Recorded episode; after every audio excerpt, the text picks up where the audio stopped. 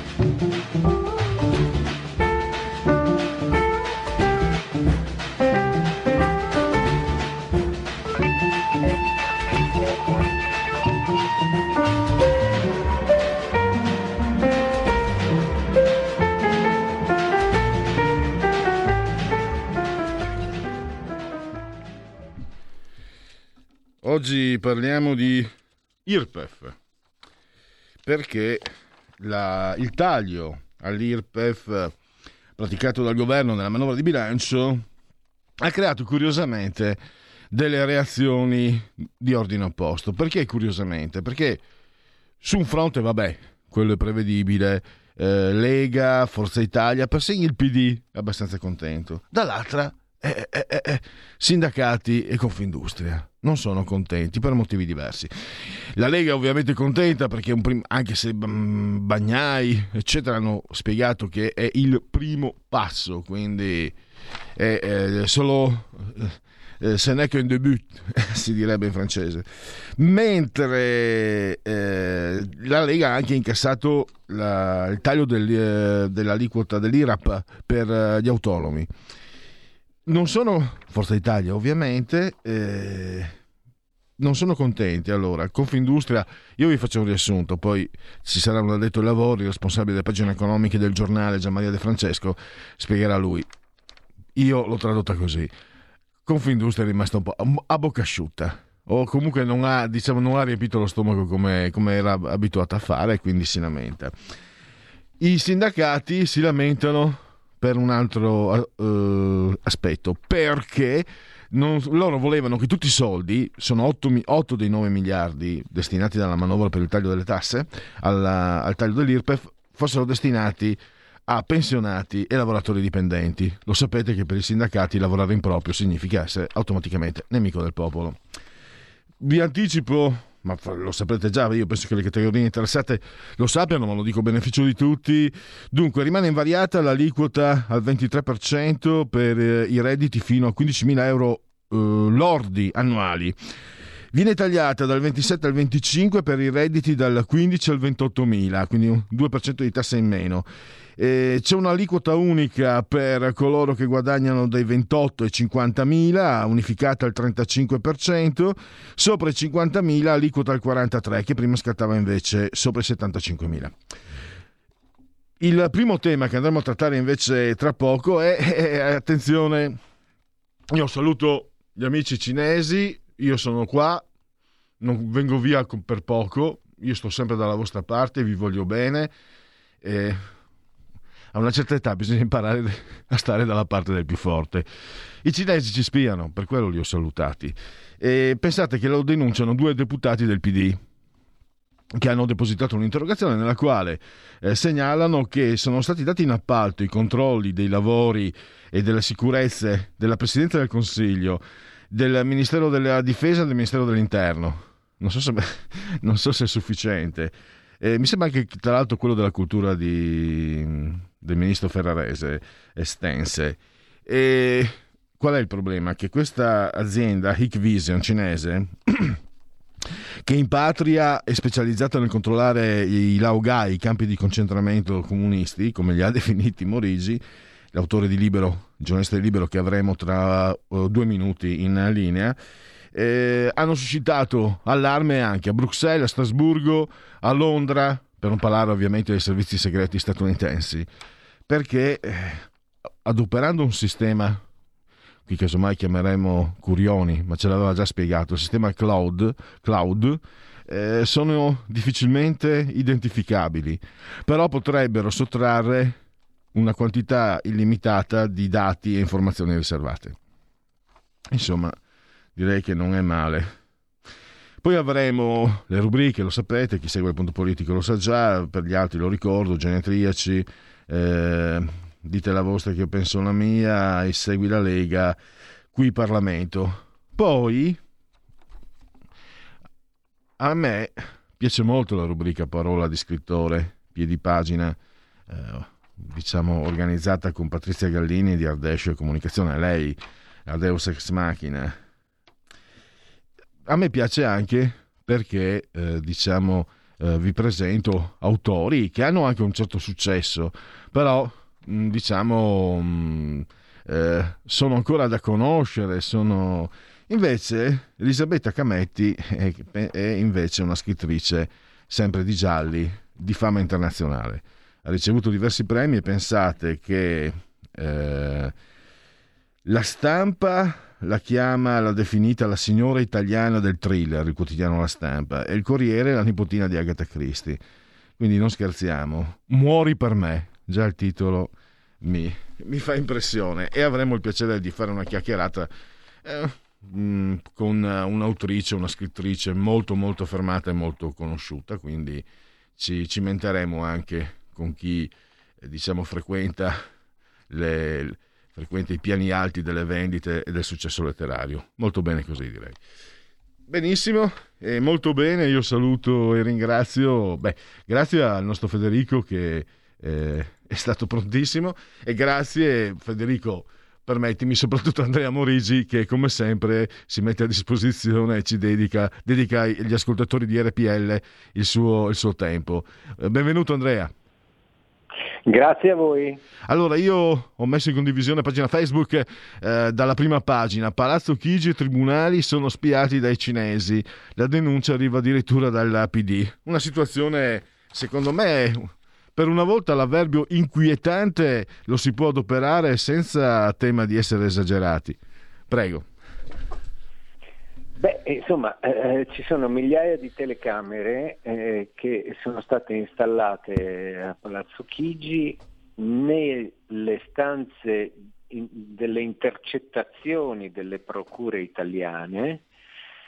Eh, sappiamo che le intercettazioni prendono un, un bel po' di, di, di fondi e, e, di risorse economiche eh, e quindi anche di tempo eh, e eh, anche al, secondo altri giornali, formiti.net per esempio, anche agli ingressi, alle entrate ai corridoi del Ministero della Cultura e nell'ufficio centrale dove siede il ministro Dario Franceschini. Quindi mh, mm, sono eh, mh, mm, telecamere che potrebbero registrare le conversazioni del Premier eh, Draghi o le riunioni dell'esecutivo, trasmetterle a Pechino, perché si tratta di eh, telecamere eh, di fabbricazione cinese installate con, mh, mm, dopo un bando vinto da, eh, da un'azienda eh, che si chiama Icvision e che però è anche accusata di aver messo le telecamere nei campi di concentramento, di rieducazione eh, comunisti cinesi. Allora, ci sono dei sospetti, ma non soltanto del PD, eh, c'era stata anche in aprile una, un'interrogazione di alcuni senatori leghisti, questa invece di cui parlo è dei due deputati eh, Enrico Borghi e Filippo Sensi, eh, deputati quindi del Parlamento, de, della Camera eh, del PD, eh, che fanno presente che negli Stati Uniti eh, questa eh, società, la Icvision, eh, siccome è accusata di intrattenere stretti legami con eh, il governo cinese e quindi di spiare per il governo cinese, eh, negli Stati Uniti questa società no, non viene eh, non le viene dato il lascia passare, diciamo, non le viene dato il permesso di, eh, di partecipare a gare pubbliche. Noi, invece può darsi che noi non solo eh, l'Italia venda, eh, cioè, eh, compri le telecamere cinesi, ma che tutto quello che queste telecamere inquadrano e registrano venga passato a Pechino. Questo è il sospetto dei deputati che hanno interrogato il governo. Devo dire, nella prima eh, interrogazione eh, leghista di aprile non è stata data risposta, eh, alla seconda vediamo, abbiamo provato anche a dare un po' più di risalto per vedere se almeno eh, Mario Draghi eh, comincia a sospettare di essere spiato sua insaputa dai cinesi, ma non soltanto Mario Draghi, cioè probabilmente ci siamo tutti nel Grande Fratello, perché ci sono migliaia di telecamere, di quei dispositivi Hikvision esposti in rete in Italia. Quindi probabilmente anche noi quando passiamo per le strade, facciamo shopping, eh, andiamo in una stazione, in uno stadio, in un ristorante, eh, può darsi che siamo sorvegliati da Pechino. Qualche anno fa, tra l'altro queste sono mh, mm, situazioni che magari eh, abbiamo un po' rimosso dalla coscienza del sentore eh, collettivo, no? perché insomma non dimentichiamoci che 60 anni fa ci hanno fatto eh, un successore come 007 sulle storie di spionaggio, ma c'era la guerra fredda, la cortina di ferro, eccetera, eccetera. Adesso ce ne siamo un po' dimenticati. Qualche anno fa mi ricordo, Andrea, che era emerso che proprio Barack Obama aveva dato il via libera a un sistema di spionaggio che teneva sotto controllo anche il telefono della Merkel. Quindi è, una realtà davvero eh, tanto quanto diciamo astratta nel, nel, sentire di noi comuni cittadini quanto reale e, e, che può portare conseguenze inimmaginabili. Anche perché questa azienda cinese ha scritto adotta un sistema il cloud che eh, la, lo rende particolarmente difficile da identificare. Beh, eh, diciamo è una memoria a cui hanno accesso eh, i produttori di queste telecamere, sempre che uno eh, acconsenta. Eh, però eh, il fatto è che i produttori cinesi eh, sono obbligati a ehm, collaborare con il proprio governo e poi questa è un'azienda di Stato. E quindi eh, diciamo, eh, non so se è ingenuità o se sia un, un cedimento de, de, de, dei propri, anche dei segreti di Stato, cioè se siamo disposti a, a mettere tutto così in piazza, eh, potrebbe anche essere, però a quel punto mettono in piazza anche i cinesi, cioè ci dicano quanti sono i prigionieri politici, ci dicano quali sono i piani per l'invasione di Taiwan, ci, ci dicano eh, so, qual è il trattamento che eh, riservano eh, alle chiese, ai, ai tibetani, ai Falun Gong, agli uiguri del, dello Xinjiang, cioè mettano eh, siano trasparenti, allora anche noi potremmo essere trasparenti, ma il problema è che la Cina si sta impadronendo di informazioni, avere eh, informazioni significa avere potere e in questo senso loro hanno potere eh, su di noi e noi non abbiamo nessun potere su di loro. E in più paghiamo anche le telecamere con cui ci spiano, a eh, differenza del sistema di Obama ecco, che almeno era, era segreto, ecco, c- c- ci muove muovevamo ancora nel, nel sistema dell'intelligence e del furto di dati. No, ma e questo cosa... mi inserisco, no? perché quella volta emerse e ci fu, e ci fu comunque se ti ricordi, anche se la cosa fu un po', diciamo, poi piallata, però ci fu un po', insomma, convocato l'ambasciatore a Berlino, eccetera, cioè se ne parlò e ci si confrontò. Qui passa tutto sotto silenzio e, e soprattutto poi le, so, le, contromisure non sembrano adeguate. E poi mi, se, se, mi permetti aggiungo alla lista che facevi, anche magari se ci dicessero la verità anche sul Covid, eh, così tanto per mettere in chiaro le cose. Soprattutto, certo.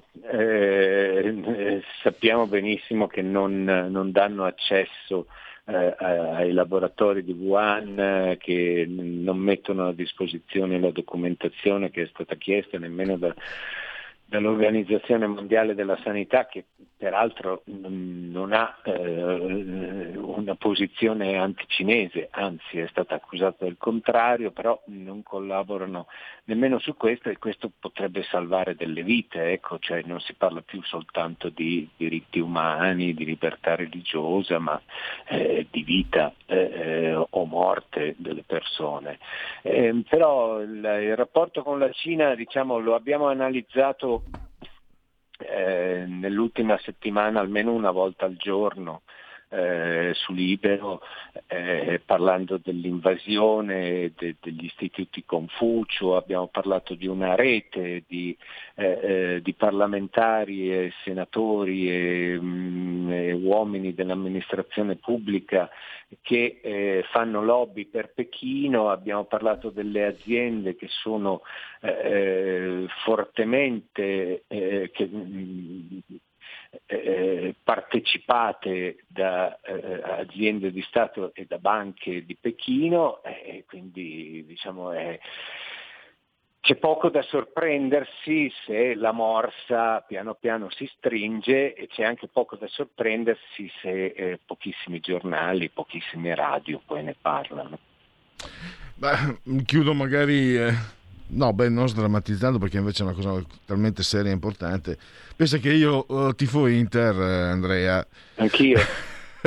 e quindi anche noi abbiamo, vedi, anche noi abbiamo a che fare con, uh, con i indirettamente. Beh, la nostra passione eh, passa attraverso il, le decisioni che avvengono a Pechino. Quindi, per quanto io e te credo non avremmo voluto per carità, io no, anzi non ho nulla, anzi ammiro la, la cultura cinese, però non avrei mai pensato di incrociare il, il, mio presente con i cinesi, invece quando tifo Inter in qualche maniera ho a che fare con loro.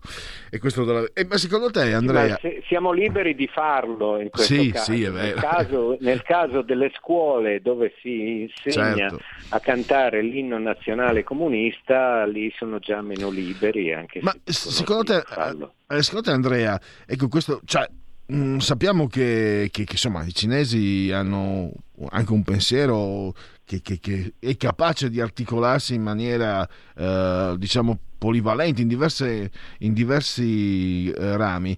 Secondo te cosa ti aspetti dalla, dalla Cina? Perché la mossa di comprare, di arrivare in Italia, comprare anche, anche, il Milan era stato all'inizio, anche se non si è capito bene, eh, la più gloriosa, per me la più gloriosa, una delle più gloriose eh, società di calcio d'Italia e del mondo. Significa anche entrare nella cultura popolare di un paese. Secondo te potrebbero arrivare altre mosse di questo tipo, non so, nel cinema nel, o in altro ancora che adesso magari non mi viene in mente? C'è uno sforzo di propaganda, di pubbliche relazioni, di, ehm, insomma sappiamo che il calcio in Italia eh, è anche una porta d'ingresso ad altri, eh, eh, ad altri settori dell'economia, cioè nel caso dell'Inter eh, eh, è vero, ma è vero anche che eh, uno dei principali sponsor dell'Inter, eh, cioè Pirelli, è praticamente cinese. No? Mm. Quindi ehm, c'è, c'è un, una, una, concatenazione di eh, partecipazioni, quote azionarie, cioè, eh, averne una significa averne, eh, avere l'accesso ad altri, eh, eh, ad altri, settori dell'economia, quindi credo che sì, certamente, così come vi sono stati dei, degli accordi molto precisi con alcune televisioni, radio, agenzie di stampa di livello nazionale, eh, penso che i, i settori strategici eh, siano molto nel mirino dei cinesi eh, e che questo rientri in un concetto di egemonia che eh, andrebbe analizzato però a partire dai, dai discorsi e, e, dalle strategie enunciate da Xi Jinping che è eh, il, l'attuale presidente eh, della Repubblica Popolare Cinese ma soprattutto il capo indiscusso supremo e eh, a vita eh, del Partito Comunista Cinese. Benissimo, allora io ringrazio ancora Andrea Morigi di Libero, grazie e a risentirci presto naturalmente. Grazie. Allora, andiamo avanti, eh, vi comunico anche che grazie a Federico per qui Parlamento vi faremo sentire Analita Tateo eh, a ridosso delle 17. Allora, vediamo un po'. Eh, qui mi arrivano, vediamo un po'.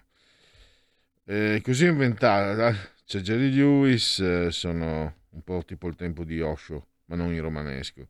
E così ho inventato un, un, vaccino tanto geniale che non dà alcuna immunizzazione non previene nemmeno la trasmissione, quindi mi stai dicendo che posso essere contagiato anche dopo tre dosi. Allora, vabbè, ognuno fa spirito con quello che può. Allora, andiamo avanti. Eh, diamo qualche aggiornamento. Dunque, togliamo la... Perfetto, non serve neanche dirlo a Federico. Eh, vediamo un po'. C'è il primo caso in Europa della nuova variante Task Force allo Spallanzani. Sale l'incidenza, stabile l'RT, il Friuli passa in zona gialla. La variante affonda i, mercan- i mercati, piazza affari giù. Patto del Quirinale storico, Italia e Francia più vicine. Da Milano a Aosta l'obbligo di mascherina all'aperto. Futuro demografico in crisi, 58 milioni nel 2030, 10 milioni in meno di 50 anni.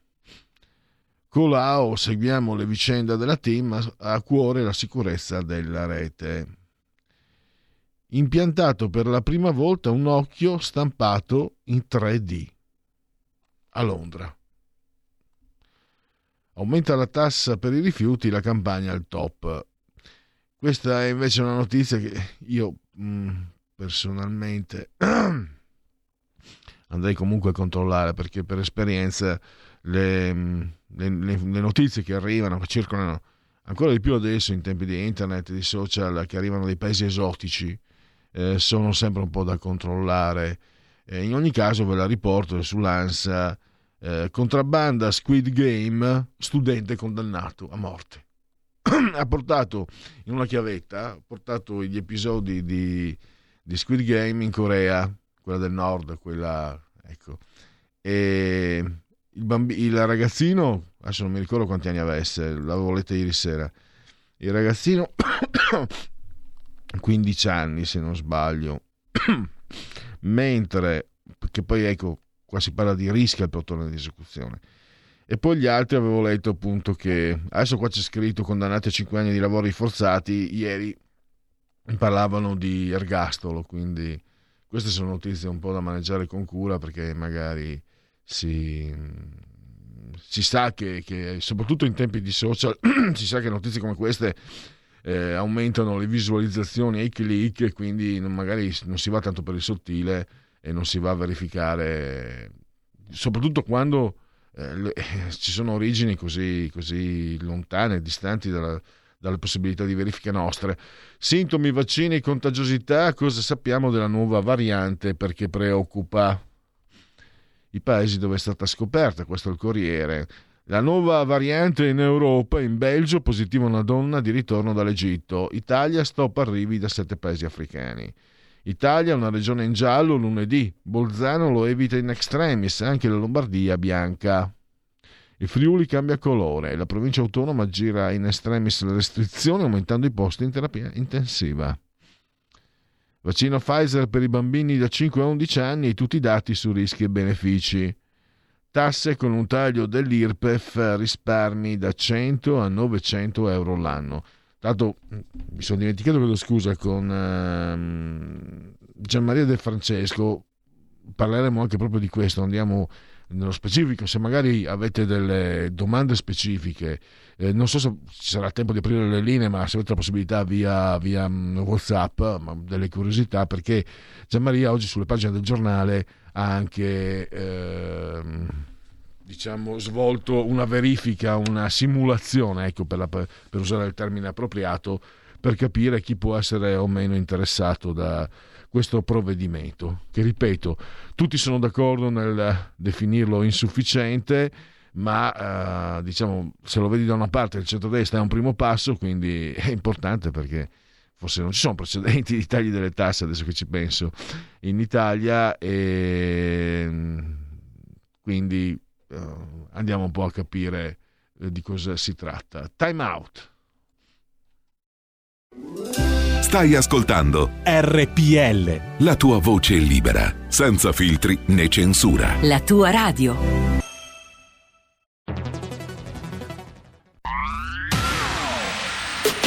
La radio si modifica, semplifica, da plus la musica purifica. Dove vuoi, dove vuoi, con chi vuoi, rilassati e vai. La digital radio non ti molla mai. Mi abbandono in questo viaggio, digitalizzo la frequenza con il suono che non spasso. Se penso a prima non ci credo, yo. Da plus è la svolta, qui lo dico e qui lo spiego. Digital radio, il suono perfetto. Dub Plus. Anche RPL, la tua radio, è in Digital Radio. Abbonati a RPL, la tua radio. Visita il nostro sito radiorpl.it. Con il tuo contributo ottieni alta la tua voce libera. Come ascoltare RPL la tua radio? Semplice. DAB Plus, la radio digitale. Canale 740 della TV digitale terrestre. Smartphone e tablet. Scarica l'app di RPL la tua radio per Android o iOS. Smart speaker Amazon Alexa. Installa la skill per Alexa di RPL la tua radio radio e prova a dire Alexa, apri RPL la tua radio. Dal tuo computer puoi ascoltarci sulla web radio o web tv o in auto su Android Auto o Apple CarPlay. RadioRPL.it. Semplice.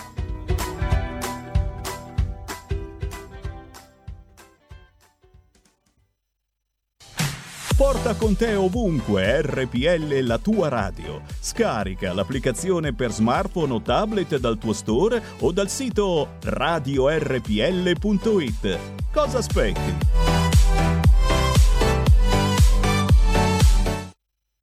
Sono Oretta Pierotti Cei, conduttrice della trasmissione del sabato dedicata alla musica classica. Vuoi sostenere RPL? Allora abbonati alla tua radio e partecipa in prima persona ai tuoi programmi preferiti. Abbonarsi è facile, economico e democratico. Vai sul sito radiorpl.it. Grazie.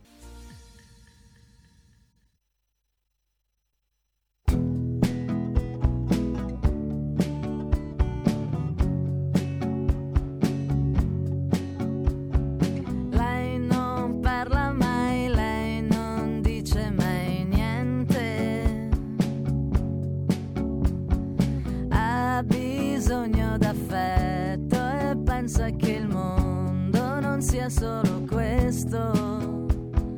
Non c'è niente di meglio che stare ferma dentro a uno specchio. Com'è giusto che sia quando la sua testa va giù.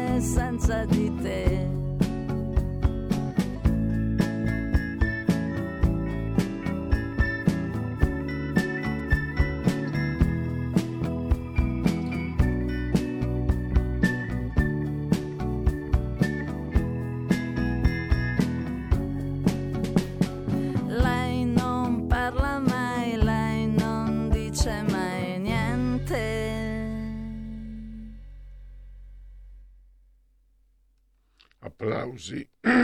Applausissimi. Per la colonna sonora, la proposta musicale di RPL Radio. Eh, tratto appunto mh, brani tratti dalla colonna sonora del giovane Papa di serie televisiva di Sorrentino. Allora, è incredibile quanti genitori non capiscono i compiti di matematica dei figli di quinta elementare, ma siano diventati esperti virologi in sei mesi. Anche questo è un'altra osservazione che mi è arrivata e ringrazio. Eh, Nada Malanima, autrice, credo anche compositrice e interprete di, questa, di questo brano, lo compose un po' di qualche anno prima rispetto all'uscita poi della, della serie televisiva, cioè era in un suo disco di 7-8 anni prima. E pensate che, questa ve l'ho già detta, mi piace ricordarla, che quando è stata inserita nella, nella serie televisiva c'è anche una scena proprio, se non sbaglio, con l'ambasciatrice di un paese del nord, uno, o, o, l'ambasciatrice moldava addirittura, insomma, eh, presidentessa, insomma, mi ricordo un personaggio comunque diplomatico di rango, e in onore del quale viene fatto suonare questo brano perché era molto popolare nel paese di origine, e la faccio breve. Dopo, diciamo, la, l'uso nella serie televisiva, eh, questo disco aumentò in modo incredibile le, non tanto le vendite del disco, ma quanto le acquisizioni online, sapete che si comprano in MP4 anche eccetera. Ebbe una, un innalzamento vertiginoso. Repubblica, la variante sudafricana arriva in Europa, primo caso in Belgio, von der Leyen, vaccini da adattare subito, allarme globale per la nuova versione del virus, più contagiosa e con 32 mutazioni. Il Friuli passa in zona gialla da lunedì, RT stabile 1,23, 1,23, l'incidenza sale a 125 ogni 100.000 abitanti. Vietato l'ingresso in Italia per chi arriva dal Sudafrica e altri sei paesi. Eh, poi abbiamo, no, ah, voi lo sapete, eh, c'è, mm, l'ha seguito il giornale questo, è eh, Ranucci, Sigfrido, il conduttore della trasmissione Report, eh, ehm, sarebbero venuti fuori insomma strano che il movimento MeToo sia stato zitto lui è simpatico alla sinistra eh, perché si parla di mobbing redazionale di rapporti con redattrici insomma cose poco simpatiche sul suo conto e lui vi parla lui dice fango nel ventilatore cosa si dice in questi casi? facile chi di fango nel ventilatore ferisce è giusto che di fango nel ventilatore perisca eh, tariffe rifiuti, la Tari cresce quasi ovunque. Quanto si spende nelle regioni nei comuni? Ah, Dagospia, fatemi vedere, ci sono le donne... Eccole qua, ci sono le donne nude. Oh, insomma, eh, a quest'ora, eh, altrimenti viene la pennichella. Ormai è un'epidemia di allocconi. Dopo il pallavolista Roberto Cazzaniga, anche quella svalvolona di Flavia Vento racconta Mattino 5 come è stata raggirata via social da un truffatore che si spacciava per Tom Cruise. È stata una manipolazione mentale e mi sono innamorata. Ho capito che non era lui perché mi ha chiesto del denaro, ma non l'ho denunciato. La Vento è entrata, Flavia Vento è entrata pure in Scientology perché scandalizzarsi ha fatto anche cose buone. Eh, diavolo di un Pioli, Stefano Pioli ha rinnovato il suo contratto con il Milan fino al 2023. Gazzidis, non parliamo troppo di sogni, parliamo di lavoro. Stefano è perfetto per rappresentare i valori del club. Maldini, noi non facciamo mai un contratto solo con l'allenatore Pioli, ma con l'uomo. C'è un rispetto assoluto e sintonia tra le parti. E devo dire, io non sono di Milano, me lo posso permettere, posso fare anche un po' il tifo per il Milan. Devo dire che mercoledì in casa dell'Atletico del mio grande amatissimo Ciolo Simeone si è proprio visto, cioè una squadra eh, davvero mi è piaciuta insomma, che dà l'idea di, di, avere molto coraggio e molta compattezza, soprattutto il coraggio nella, nell'aggredire sportivamente l'avversario, tatticamente. E questa è una caratteristica che comunque Pioli aveva anche alla Lazio quando lui l'ha portata al terzo posto, che è il miglior risultato raggiunto dalla Lazio dopo la vittoria dello scudetto nel 2000. Perché eh, il povero Stefano Pioli è sempre stato bistrattato da tutte le parti, anche quando era arrivato all'Inter, e non se lo merita. E invece noi... No, ancora niente, eh, ancora nulla. Ancora nulla. Travaglio Novax. Quindi signori all'ascolto, sappiate che Marco Travaglio... Eh, questa è importante, questa è seria. Eh, no... Attenzione, attenzione a tutti i Novax all'ascolto. Marco Travaglio è uno di voi. Nemmeno con la pistola alla tempia farei vaccinare mio figlio se avesse meno di 11 anni. Marcolino, ospite della Gruber, si lancia in un'invettiva contro l'immunizzazione ai bambini e fa impallidire Lilly Botox non mi fido, semplicemente ho sentito dire e contraddire troppe cose per accontentarmi di un test su 3.000 bambini. Non vorrei che poi ci dicessero che si sono sbagliati, come con AstraZeneca sui giovani. La Juve in crisi, non solo sul campo, crollano del 10% in borsa le azioni dei bianconeri, l'aumento di capitale di 400 milioni è un'iniezione di soldi che sarà soltanto a scopo difensivo, utile ai soci per mantenere integra la loro quota. Il valore del club si è dimezzato dal 2018 quando sbarcò Ronaldo facendo schizzare il brand e i follower. Poi però è arrivata la pandemia e ora sul futuro pesano diverse incognite.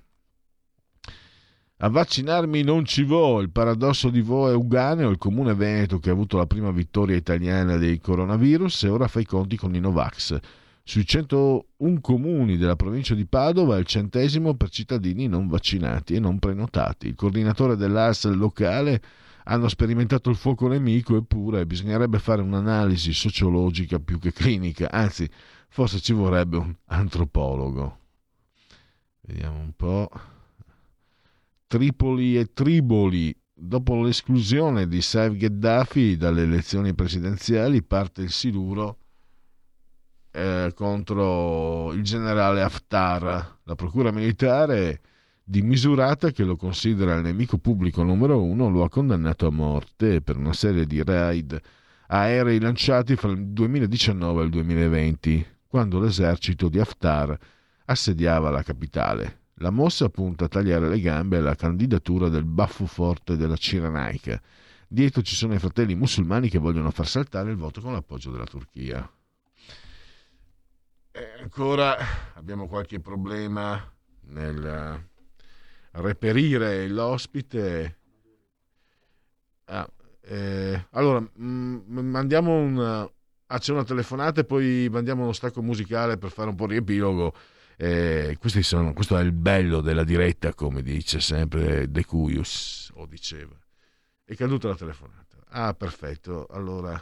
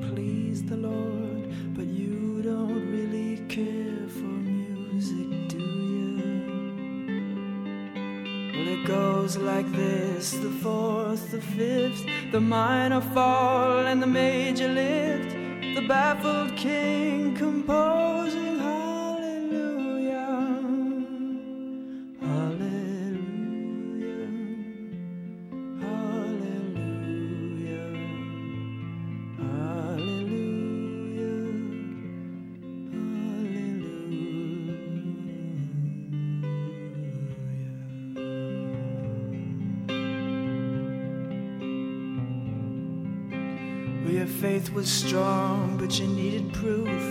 You saw her bathing on the roof, her beauty and the moonlight overthrew you.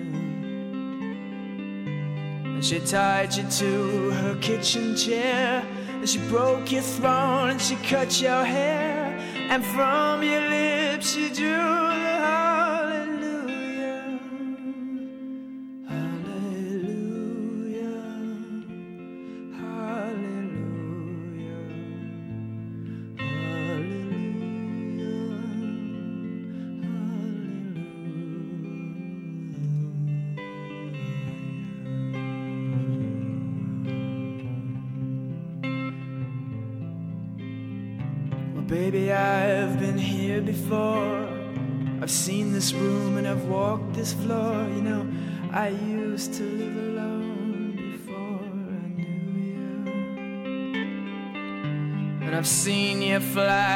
marble arch. And love is not a victory march, it's a cold and it's a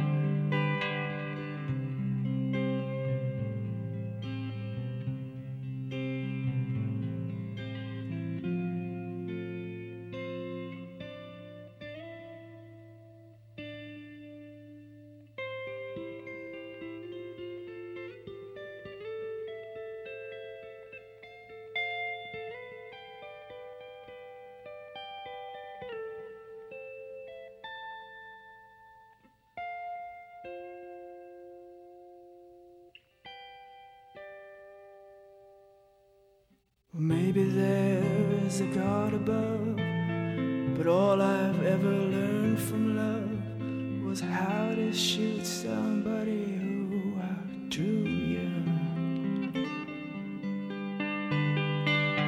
And it's not a cry that you hear at night. It's not somebody who's seen the light. It's a cold and it's a broken hallelujah. Hallelujah.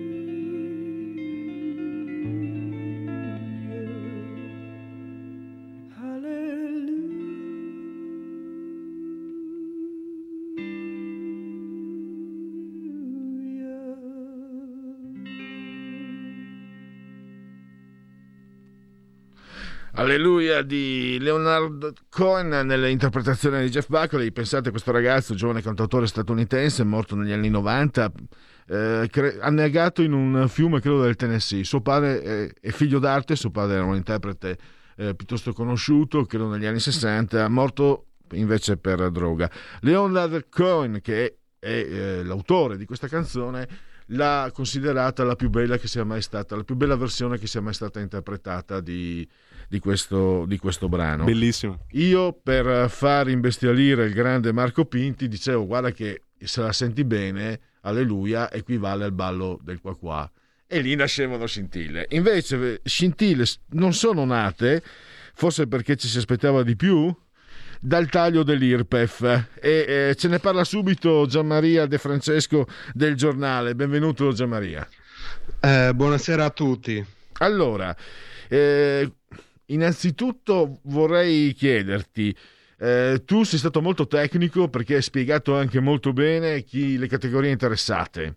E da questi 7 miliardi destinati appunto degli 8 destinati al taglio delle tasse e anche spiegato le, le posizioni politiche. Io volevo chiederti come la, come la dovrei leggere io? Eh, se ne parla che è un debut, cioè è solo l'inizio e forse in Italia è già qualcosa perché non è mai, non è mai successo, oppure è come svuotare il mare con un, con un cucchiaio? Eh, la, la, verità sta nel mezzo fondamentalmente perché ci sono due questioni delle quali bisogna tenere conto. La, la prima è che le risorse sono molto limitate, questi 7 miliardi non sono in realtà una cifra sufficiente per eh, produrre un taglio che eh, sia cospicuo eh, e visibile per tutti i contribuenti, per quanto nella misura in cui dovrebbe essere disegnato va a impattare su 7 milioni di contribuenti. Ma in che modo? Eh, il modo è appunto questa rimodulazione delle aliquote, per cui una salta, è quella del 41%, e eh, vengono abbassate la, la, seconda e la terza aliquota che passano rispettivamente dal 27 al 25 e dal 38 al 35. Dopodiché, sopra i 50.000 euro lordi di reddito annuo, Uh, si passa direttamente a quella che fino a oggi è stata l'aliquota massima, che è il 43%. Questo fa sì che per i redditi fino a 50.000 euro lordi annui ci sia un risparmio che, secondo quanto ho calcolato, dovrebbe essere superiore ai 900 euro. Ovviamente poi bisognerà vedere, questo è sulla carta come IRPEF Lorda, no? perché poi bisognerà vedere come saranno risistemate le detrazioni, bisognerà vedere come, come andrà l'assegno unico. Uh, perché questa misura che, dal, che da marzo 2022 va a sostituire le detrazioni per i figli a carico è fortemente punitiva per i redditi che sono superiori a 28.000 euro, che casualmente sono quelli che fino a oggi pa- eh, ricadevano nel 38% di aliquota IRPEF. Quindi eh, questi redditi da un lato saranno agevolati con la riforma dell'IRPEF, dall'altro rischiano di essere penalizzati e questo si riferisce ovviamente alle coppie, alle famiglie con figli, eh, finiscono con l'essere penalizzati dal regime dell'assegno unico. Poi eh, come è abbastanza noto che eh, ci sono varie detrazioni che gli italiani sfruttano oltre a quella per i carichi di famiglia, quella, del, quella per le spese sanitarie, Uh, la previdenza integrativa per chi riesce a risparmiare e a mettere qualcosa da parte visto che le pensioni non basteranno, uh, il, la quota interessi dei mutui, per, eh, la, eh, voglio solo citare quelle più famose e poi le, ovviamente le spese sanitarie. Eh, quindi bisognerebbe, per essere sicuri di tutto questo, bisognerebbe fare, insomma, mettere insieme tutto questo, ma eh, queste eh, sono situazioni che si possono vedere caso per caso. Quindi direi che un piccolo miglioramento c'è, ma eh, come dire, potrebbe essere di modesta entità visto che eh, l'assegno unico potrebbe penalizzare chi ha figli, oppure penalizza, eh, potrebbe penalizzare mm, le, le famiglie monoreddito, perché eh, la famiglia monoreddito può trovarsi con eh, il marito o la moglie che guadagna una determinata cifra, magari più di 30.000 euro lordi annui, e quindi si ritrova in mezzo a questo guado. Forse potrebbe andare meglio per le famiglie, quelle dove la, non c'è la dichiarazione congiunta. Per cui se i redditi sono discreti, eh, comunque eh, questa proposta di riforma eh, fa sentire un, un, certo effetto già sopra i 20.000 già sopra i 15.000 euro ma diciamo sopra i 20.000 euro cominciano a sentirsi 200-300 euro all'anno se i redditi eh, cioè se le dichiarazioni tra marito e moglie oh, sono disgiunte beh allora in quel caso si, sen- si potrebbe sentire di più la riforma dell'IRPEF e magari andare ad assorbire o comunque eh, il vantaggio per la famiglia potrebbe coprire quello che si potrebbe perdere con l'assegno unico. Volevo chiederti questo, Gianmaria. Mm, secondo il tuo giudizio, considerate la, la, situazione di precarietà no? Nella quale nasce questa manovra, di difficoltà, poi c'è il PNR, ci sono tanti fattori. La possiamo considerare eh, un'oper- solo un'opera- come un'operazione, un po' torno alla domanda precedente, eh, come un'operazione di cosmesi o secondo te si è troppo ottimisti pensando che potrebbe essere, come dire, gettato un, uh, un seme per vedere magari in futuro proseguire più o meno su, questo, su questa strada, anche se è chiaro, è chiaro che la politica è molto, è molto ondivaga, però io parto anche da questo, il seme non l'ha gettato uno qualunque, lo ha gettato comunque Mario Draghi, che può essere controverso finché si vuole, ma sicuramente ha un peso specifico enorme. Ma eh, io pos- eh, personalmente sono favorevole a questa impostazione di riduzione delle aliquote eh, perché eh, sono, abbiamo una e comunque Uh, faccio proprio un esempio specifico.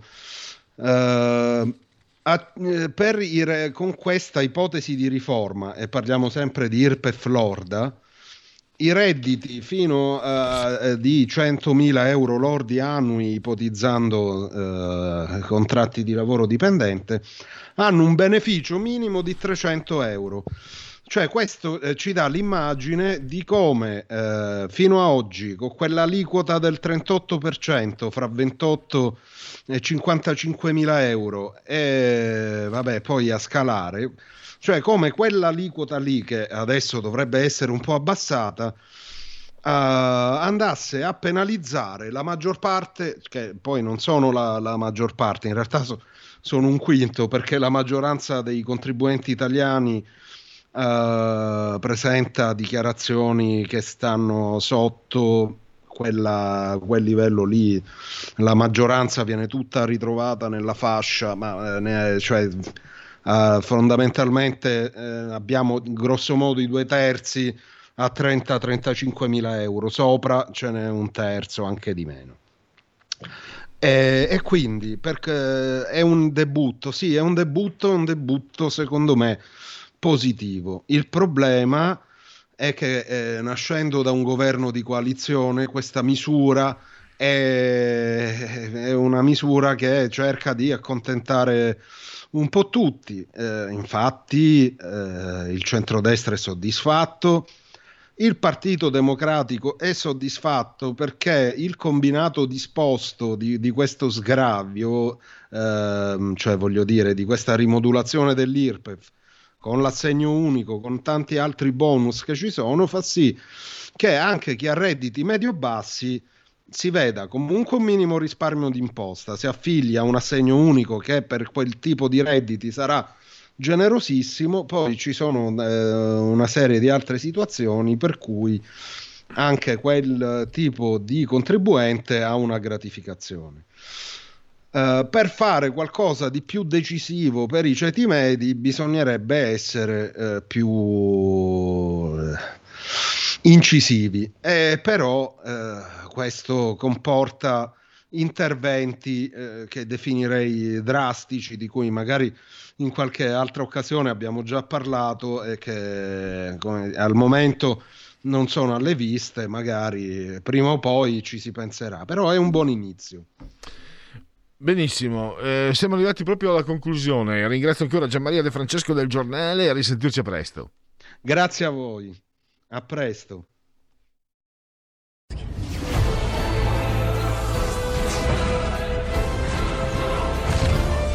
Ehi ragazzi, sono Spider-Man! Quale migliore modo di se non andare al cinema a vedere il vostro supereroe preferito? Vi aspettiamo! State ascoltando RPL, la tua radio. Andate al cinema. Portate i vostri figli. Un film per grandi e piccini. Con Movie Time, la magia del cinema. Con Vincent. Wow.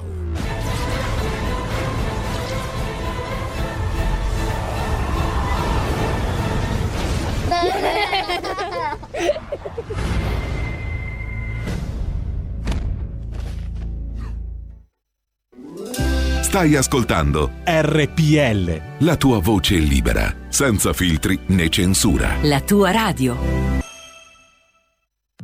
Ascoltatrici e ascoltatori dello spazio più di RPL, fatti sentire. Per sostenere la tua radio e partecipare in prima persona ai tuoi programmi preferiti, Abbonati a RPL. è facile, economico e democratico. Vai sul sito radiorpl.it, Clicca Sostienici e poi abbonati. Abbiamo bisogno del tuo aiuto. Difendi RPL, un servizio pubblico e sociale. Abbonati ancora una volta di più.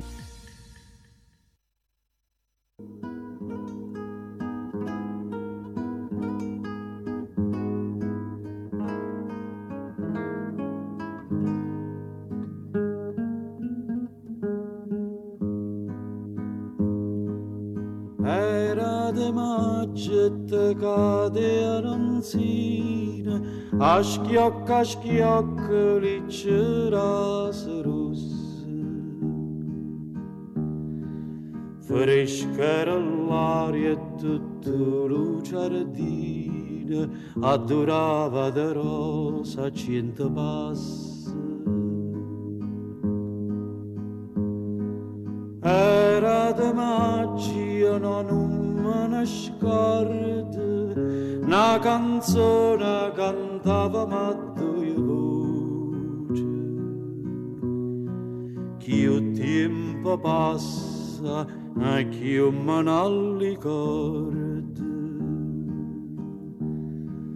Fresca l'aria e la canzone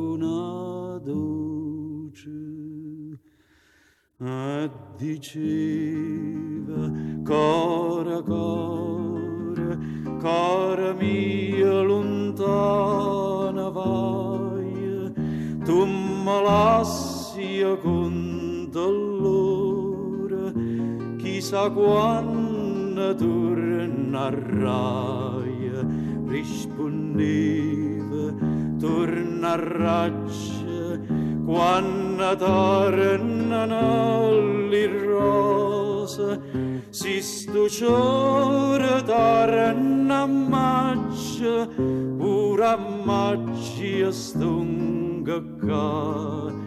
Si stuciore torna a maggio pure a maggio stunga qua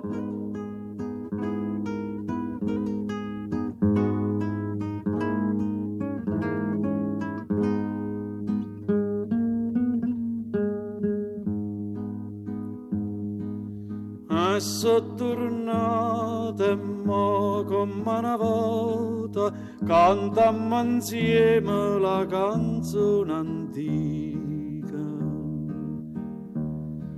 Passa lo tempo lo mondo s'avota, ma amore vero no, non vota via.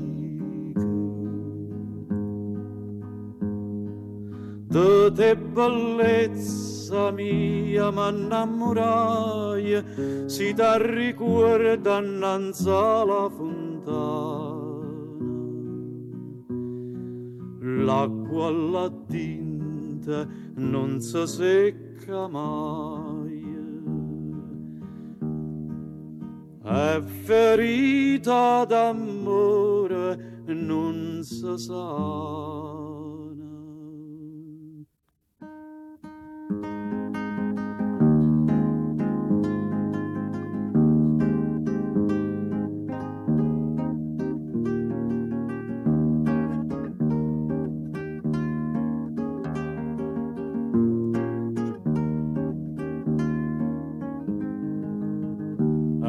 Te dico cara cara cara mia tornati io so torna maggio e torna amore fa da me che la che vuoi torna maggio e torna amore fa da me che la che vuoi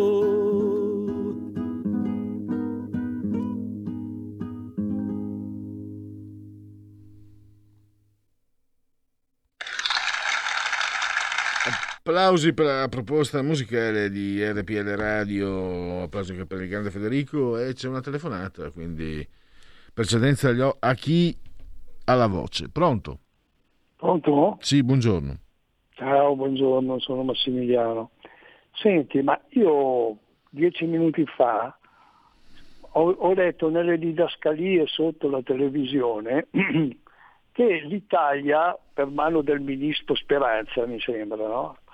Abbia firmato una- un, decreto, una legge per, per cui proibisce assolutamente i voli che arrivino dall'Africa, dall'Africa sud, del sud. E mi sembra che ci- già sono stati bloccati i, voti- i voli da 7-8 nazioni africane.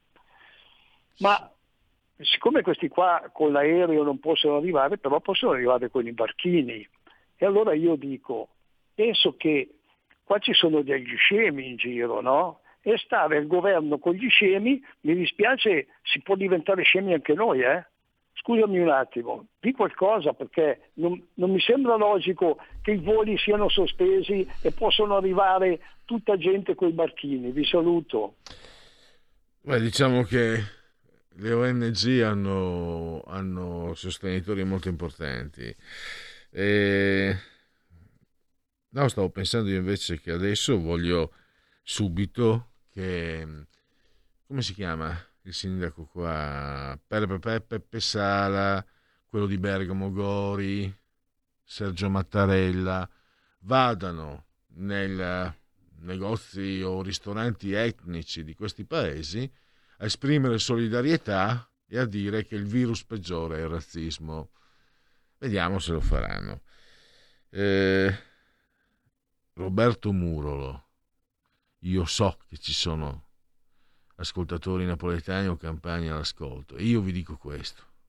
Io vi dico questo. Io vi dico questo. Pensateci bene. Noi qui abbiamo avuto i legnanesi, Dario Zampa, e mi fermo. Voi avete avuto Roberto Murolo, scusate un attimo, lo volete ammettere un po' di culo? Volete ammettere che avere uno come Roberto, un genio come Roberto Murolo ci vuole anche un po' di culo? Se- per carità, posso anche accettare l'idea che Roberto Murolo non poteva che nascere da voi e da noi purtroppo Legnanesi e Dario Zappa. Però secondo me un po' di, un po' di fortuna ci vuole per avere... Avete sentito che voce? Mm, una- è una voce... eh, cioè, gli irlandesi hanno avuto Shannon McGowan eh, dei Pogs e vabbè. Disquisizioni del pentagramma che invece non devono distogliermi dai convenevoli formulaici linee aperte di tutto un po' e soprattutto di quel che c'è non manca nulla. Fatti sentire per allora togliamo la condivisione Federico. E io mi dimentico sempre dannazione allora, ecco qua, ecco qua. Adesso me- metti, mettiamo pure Dunque, fatti sentire, eh, lanciatissima la campagna ele- elettorale. Sì, la campagna elettorale. Vota RPL Radio. Eh, questo poteva essere un altro slogan. Vota RPL Radio. Vota RPL Radio. Bella questa. Allora, fatti sentire per sostenere la tua radio, per partecipare in prima persona ai tuoi programmi preferiti. Abbonati a RPL, è facile, economico e democratico. Allora, andate sul sito, come io ho messo adesso in condivisione per farvi vedere, per mostrarvi. Andate su Sostienici, poi Sostienici, eh, cliccate su Sostienici, appare la finestra Abbonati donazioni, eh, ab- abbonati o abbonati? Sostantivo o verbo imperativo? Secondo me è un gioco. È un- una valenza palindroma. Ti è! Ti è! E non una poria. Olè! Ve lo dice un paresiarca. Ah, ah, ah, ah. Allora, eh, che tra poco deve anche ricordarvi i convenevoli formulaici. Grande dizionario qui a RPL Radio. Seriamente, se vi abbonate, acquisite eh, il diritto degli spazi tutti vostri. Si parte con, eh, diciamo, la misura più bassa, 8 euro mensili, e lì avrete il vostro nome nelle pagine dei nostri editori. Quindi nome e cognome eh, rimarrà imperituro. Poi c'è il livello cosiddetto speaker corner. Avete presente Hyde Park? Io la, la sentivo da, da- da ragazzino che la raccontavano. Uno si mette lì su un banchetto e comincia a parlare, ad arringare le folle, dicendo quello che vuole. Ecco, voi avrete 100 secondi, eh, una clip da registrare, la mandate e, e 100 secondi sono anche parecchi, ve l'ho detto, e potete dire quello che volete. Invece 24 euro, euro eh, livello ospite, quindi sarete, sarete intervistati, come, come succede, come è successo oggi per il punto politico con eh, Andrea Morigi e Gian Maria Di Francesco. Livello conduttore invece, eh, quello costa 32 euro mensili e lì ehm, sarete voi stessi conduttori, impugnerete il microfono dalla parte del manico e quindi eh, intervisterete gli ospiti, eccetera. 40 euro mensili, livello più alto, più creativo, e quindi creator, eh, c'è la possibilità addirittura di preparare insieme al vostro conduttore preferito una, una trasmissione. Quindi pensate un po' con Kainarca, con Varin, con Danna, con Castelli, con Furian eh, e chi ne ha più ne metta. Uno no, uno potete... Beh, scusate però, se... fatemi dire una cosa. Se... eh, se, se chi penso io dovesse essere il vostro conduttore preferito, devo dire che vi consiglierei di rivedere i vostri gusti, di tarare i vostri gusti, perché non sarei d'accordo con voi. Io non sarei il mio conduttore preferito. Allora, e se te pareva, Giacomo preferisce i legnanesi. Va bene Giacomo, ognuno... Com'è che si dice ve lo meritate Sanremo? Per me i legnanesi... eh, cioè, per carità, eh? Eh, eh. Giacomo, va bene, oggi non ho voglia di litigare, eh, anche mh, perché sostengo il mio pluralismo in termini di preferenze musicali, però a parte che forse anche gli lignanesi non è neanche, non, non c'è una comparazione vera e propria dal punto di vista musicale, perché sono anche teatro, teatro non andiamo troppo, sono un po', ecco, avanti spettacolo, quindi è una cosa un po' diversa, ecco, dai. Quindi eh, Giacomo deve essere della vecchia scuola, quella con la quale non sono mai andato d'accordo, litigavo subito, perché qui non si usa il termine, qui non con me nel 2005, vietati gli antimeridionalismi. Eh, alla fine l'ho avuta vita io, La- adesso è la linea.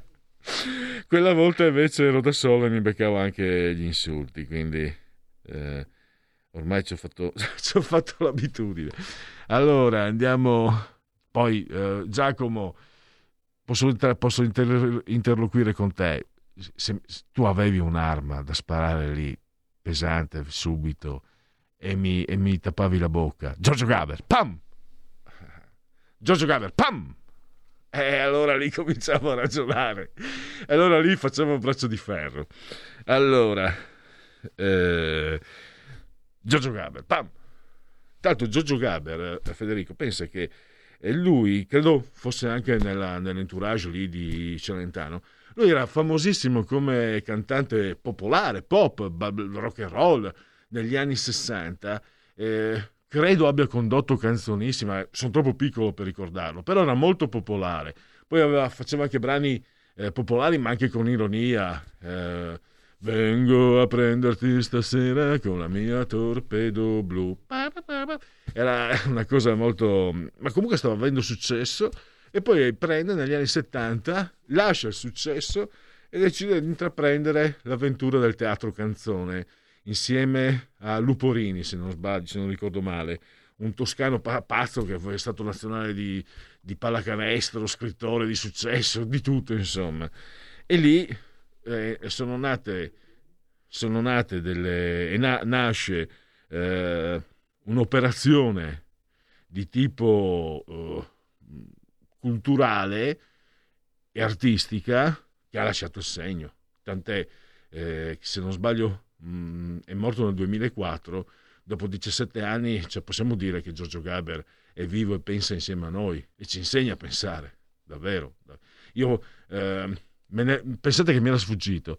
Francesca di, di, di, di Largo i bambini no, ha, mi aveva indicato la canzone Non insegnate ai bambini eh, la vostra morale, no? quella di Giorgio Gaber.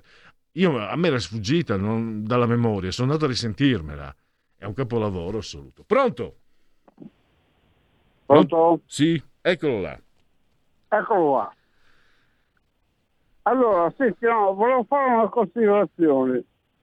Circa il trattato che hanno firmato oggi con tutta una scenografia di frecce tricolori, frecce tricolori francesi, frecce tricolori italiani a Roma, no? Hanno firmato questo accordo. Mi sembra quella chiamata che aveva fatto Cavour quando ha consigliato al re di cedere Savoia ai francesi.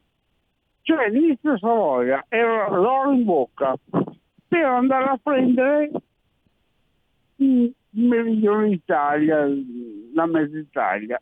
Cioè avevano l'oro in bocca.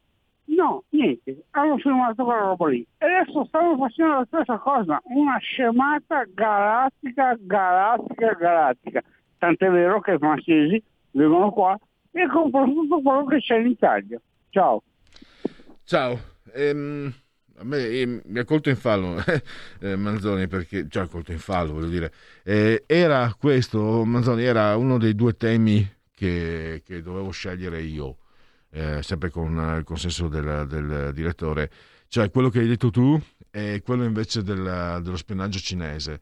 Ho optato, eh, mi sembrava diciamo... Mh, eh, ho optato per, per, la questione dello spionaggio cinese. Entrambi non, non c'erano le possibilità tecniche per trattarlo eh, ed è un tema molto importante, quindi abbiamo già cominciato. Ecco, eh, lo speaker corner di Manzoni ha lanciato questo tema, questo degli accordi eh, con la Francia, che sicuramente faranno, faranno discutere e avremo modo di discuterne, probabilmente anche qui al punto politico con con ospiti nei, giorni, nei prossimi giorni a partire da eh, lunedì, perché sicuramente eh, è un argomento che deve essere eh, approfondito. Diciamo rimasto, è rimasto in bilico. Allora, che famo adesso? Dunque, eh, facciamo... Segui la Lega, anzi no, no, no, facciamo così, scusami e vedete lo faccio diventare matto io questo eh, ragazzi eh, vedi Federico ti insegnerà la vita che essere buoni disponibili bravi e generosi gli altri se ne approfittano anche, anche, anche, quando c'è tutto sommato un bravo ragazzo come me eh, perché è normale se uno è, buono bravo generoso disponibile eccetera. Come si fa a non approfittarsene? Sarebbe uno spreco, ti è, dite la vostra.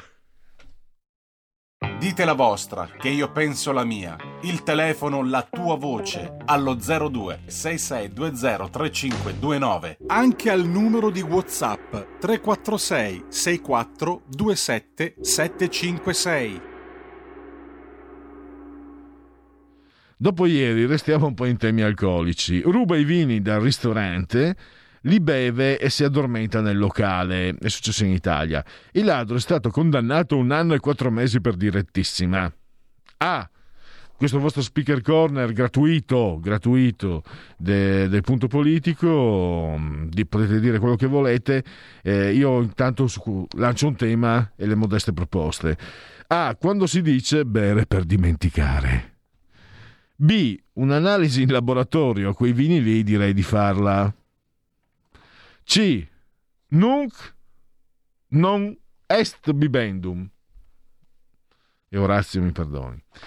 D. Ci sono spacciatori che se la sono cavata con meno. E. Meglio non pensare cosa avrebbe combinato uno così se faceva lo spacciatore. F. Mentre state vagheggiando su maldestrezze alcoliche, i poveri migranti si stordiscono nelle cambuse dei natanti ONG. Volete mica che Beppe Caccia vada a fare lo cameriero? E apriamo le danze, apriamo le telefonate, la, vo- la parola chi ce l'ha, la voce chi ce l'ha. Pronto? Sì, buongiorno. Ciao, sono Max dal Veneto. Volevo dire che mm, il trattato italo-francese è l'ennesima provocazione contro Salvini. Quando era ministro dell'interno eh, litigava con Macron in maniera molto dura eh, tutti i giorni. Quindi mettere, fare con Macron questa cosa significa veramente prendere in giro Salvini, diciamo, perché Salvini voterà Le Pen quando ci saranno in maggio le elezioni, tra aprile e maggio le elezioni in Francia. E quindi mh, penso che sia stata una provocazione pazzesca, proprio nel giorno in cui è arrivato un altro barcone, siamo arrivati a 62.000 e mentre i francesi non vogliono indietro i migranti da- da- dall'Inghilterra, noi con la variante sudafricana che ci sta preoccupando continuiamo a prendere ge- gente dentro e, e- e quindi eh, praticamente ci alleiamo con qualcuno che, che- che non li vuole, mentre noi dobbiamo prendere tutti. C'è qualcosa che non funziona qua. eh? Grazie Max, quindi è uno speaker corner, l'avete sentito, Eh, senza essere abbonati, mamma mia, eh? Questo è RPL a sbaffo, altro che... Eh, ah, io non dico niente perché penso che... mm. Beh, eh, una cosa Max, eh, io te lo d'occhio, terrei d'occhio le- le- quello che succede in Francia perché c'è questo Zemmour che mi incuriosisce moltissimo. Non, so, non, non mi sono fatto un'idea, però potrebbe veramente sorpassare la Le Pen e poi scontrarsi con Macron. Eh, pronto? Caro Pierluigi Antonello del Veneto, sono Ciao. qui dalla provincia di Treviso. Sai che parlavi di quel bello ubriaco che vedo qua nel video disteso con le bottiglie? Sì. Sai chi mi fa venire in mente? Ecco, vicino ho il post di Bitonci, il quale là, dice... Attenzione, eh, dice- guarda. oh, certo, ma dice Bitonci. Noi siamo, noi è- siamo amici, amici della ma io Lega, sono eh? anche amico di Bitonci, eh, tranquillo anch'io. Però le cose che devo dire bisogna dirle. Cioè il quale dice l'intesa prevede un pun- punti 7,5 per i lavoratori dipendenti del risparmio tasse sopra i 40.000 euro. Per i poveracci da 0 a 40.000 3,8 punti di diminuzione di tasse. Ma caro Bitonci, tu che sei veneto come me, c'hai la bottiglia lì vicino? Perché non metti nel post 7,5 per i redditi da 0 a 40.000 e 3,8 da 40 in su? Cioè non l'hanno ancora capito, sti qua, e poi si chiedono perché perdono voti. Guarda che io ho passato la mia vita e ho visto quando hanno fatto la diminuzione delle aliquote i democristiani con i piduini negli anni Ottanta. Era la stessa fregata, non sai la fregata napoleonica, quella di Macron, la fregata proprio italiana, italiota. Ma dille ste robe, caro Pierluigi, capisco che devi fare come fanno i radicali, c'è la convenzione Radio Padania, bim bum bam. Intanto io direi Radio Parola Libera, grazie che me l'hai permesso. Radio Parola Libera, questo è il tema della vostra radio. Grazie comunque Pierluigi, buon lavoro, sei una canonata. Grazie. Sono gra- grosso e grasso come un. No, no, parola libera ci mancherebbe, non- su questo non... eh. Io poi mi dispiace che con Antonello non, eh, non sono in grado di fare comparazioni, quelle che dicevo lì con gli anni 80, perché non, eh, non ne so, non ne so, e quindi è un ascoltatore antico Antonello che conosciamo e quindi eh, sappiamo che è sempre molto attento e quindi è giustissimo che possa esprimere la sua opinione. Sempre gratis però, eh, Antonello? Eh, qua. Radio Parola Libera è un- bellissimo, è un bellissimo acronimo, meraviglioso, perché è così. Eh, però a a Radio Parola Libera a sbaffo. Pronto? Ora, visto che tanto è gratis, eh, buongiorno sua immensità. Buongiorno. Sai che ti porto sempre quella ventata di buon umore e di allegria così. volevo, volevo dire quello che tu hai detto di quello lì che si è addormentato nel supermercato e che, che ha rubato Eh. il vino, no? Mm. Ecco. Quello lì deve essere parente sicuramente di quello là turco che si era perso, che ha partecipato alla sua ricerca. Saranno sicuramente cugini di secondo letto o qualche cosa del genere, perché sono due fenomeni. Anche questo qua lo voglio portare a casa io, che voglio farmi una serata con loro in giro e ci divertiamo. Li porto in giro per Arona, bevono e poi magari migliorano. va. ciao Sua immensità, buon weekend, Eh. bene, ciao Pelle, sei sempre un grande, ciao. Oggi mi sta andando bene, non so se me lo merito. Eh, ad Arona sempre, sempre e comunque. Oh, scusate, eh, io non, non c'è conflitto di interessi, non, non- non ricevo nulla dal, eh, dal- dall'ufficio del turismo di Arona, eh, che io mi sono innamorato di, di quei posti lì comunque. Eh, ricordiamola meglio, l'avevo messa sempre, se non sbaglio, ah, sì, l'avevo sempre messa in una, dite la vostra, eh, un turco si era perso, era talmente ubriaco che si era perso e quando sono arrivati eh, i soccorritori, quelli che lo cercavano, si è messo anche lui a cercare se stesso. Ha chiesto il nome di chi stavano cercando e si è messo se- talmente fatto, si dice, è un termine un po' gergale, eh, comunque penso, penso che si possa usare eh, talmente sbronzo. Allora, eh, il dite la vostra.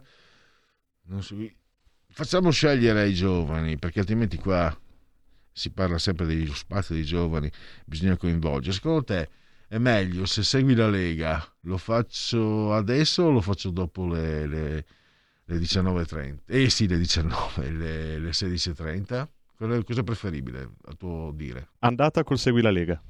Andate, allora eh, segui la Lega.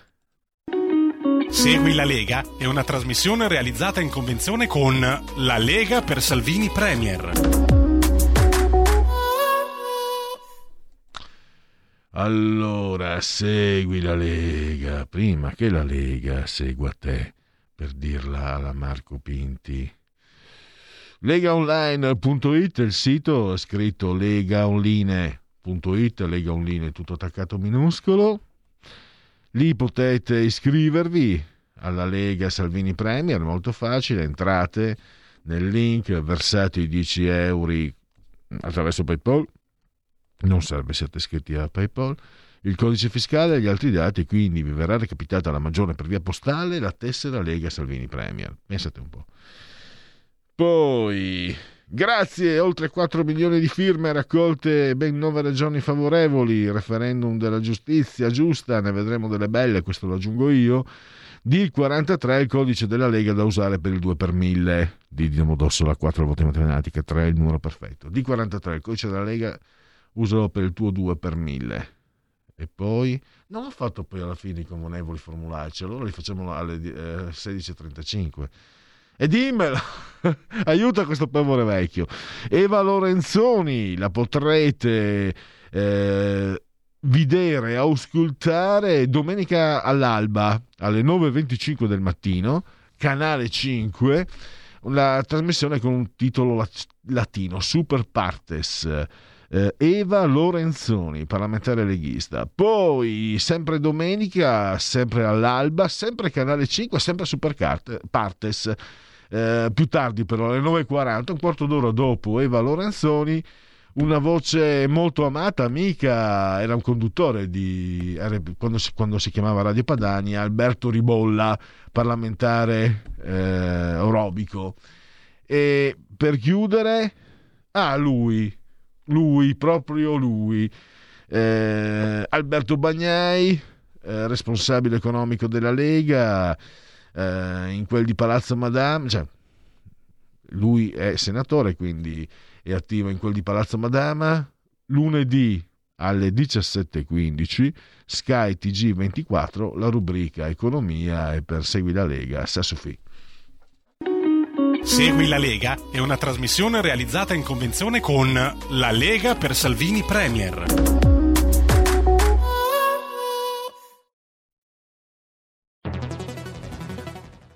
Hai sentito? Le radio italiane si mettono insieme per amore. Per amore della radio. Una grande storia meritava uno straordinario futuro. Nasce l'app Radio Player Italia. 140 stazioni in una sola rete. Scegli la tua preferita e ascolta il suono perfetto del digitale. Gratis, senza registrazione, senza interruzioni. Compatibile con tutti i device. Naviga, esplora e scopri l'universo dell'audio. Ti sorprenderà. Scarica Radio Player Italia. Il futuro batte con la radio nel cuore.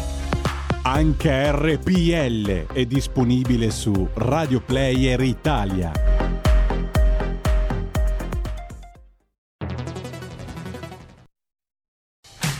Porta con te ovunque RPL la tua radio. Scarica l'applicazione per smartphone o tablet dal tuo store o dal sito radiorpl.it. Cosa aspetti?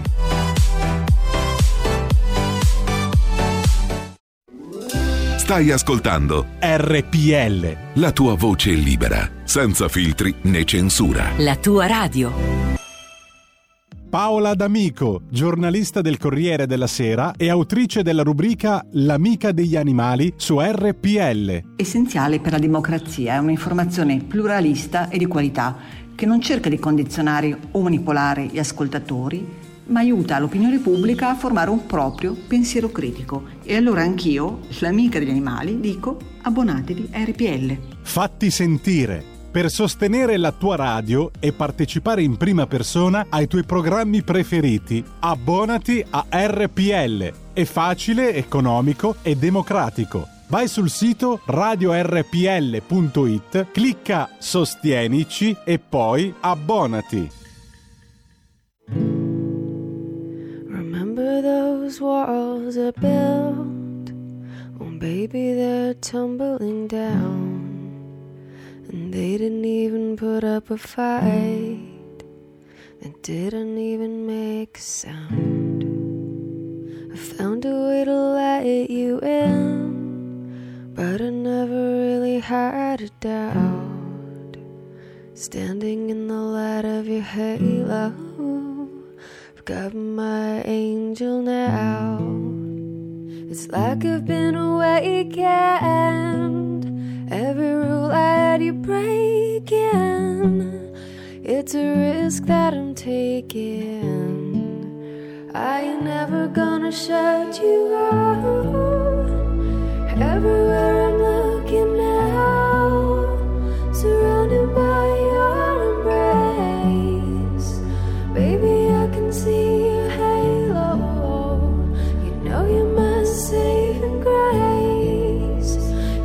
everything I need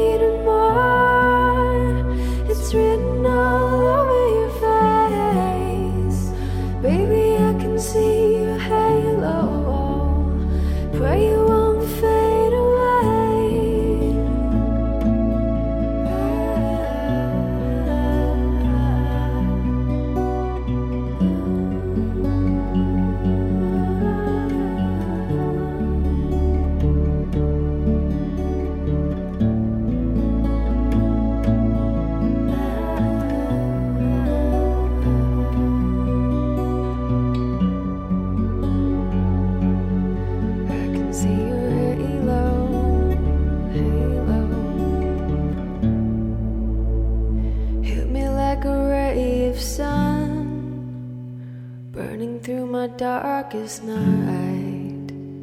You're the only one that I want, and I'm addicted to your light.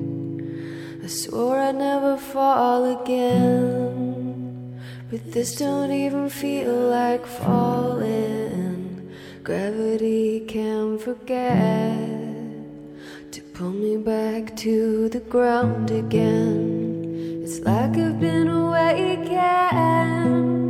Every rule I had, you break it.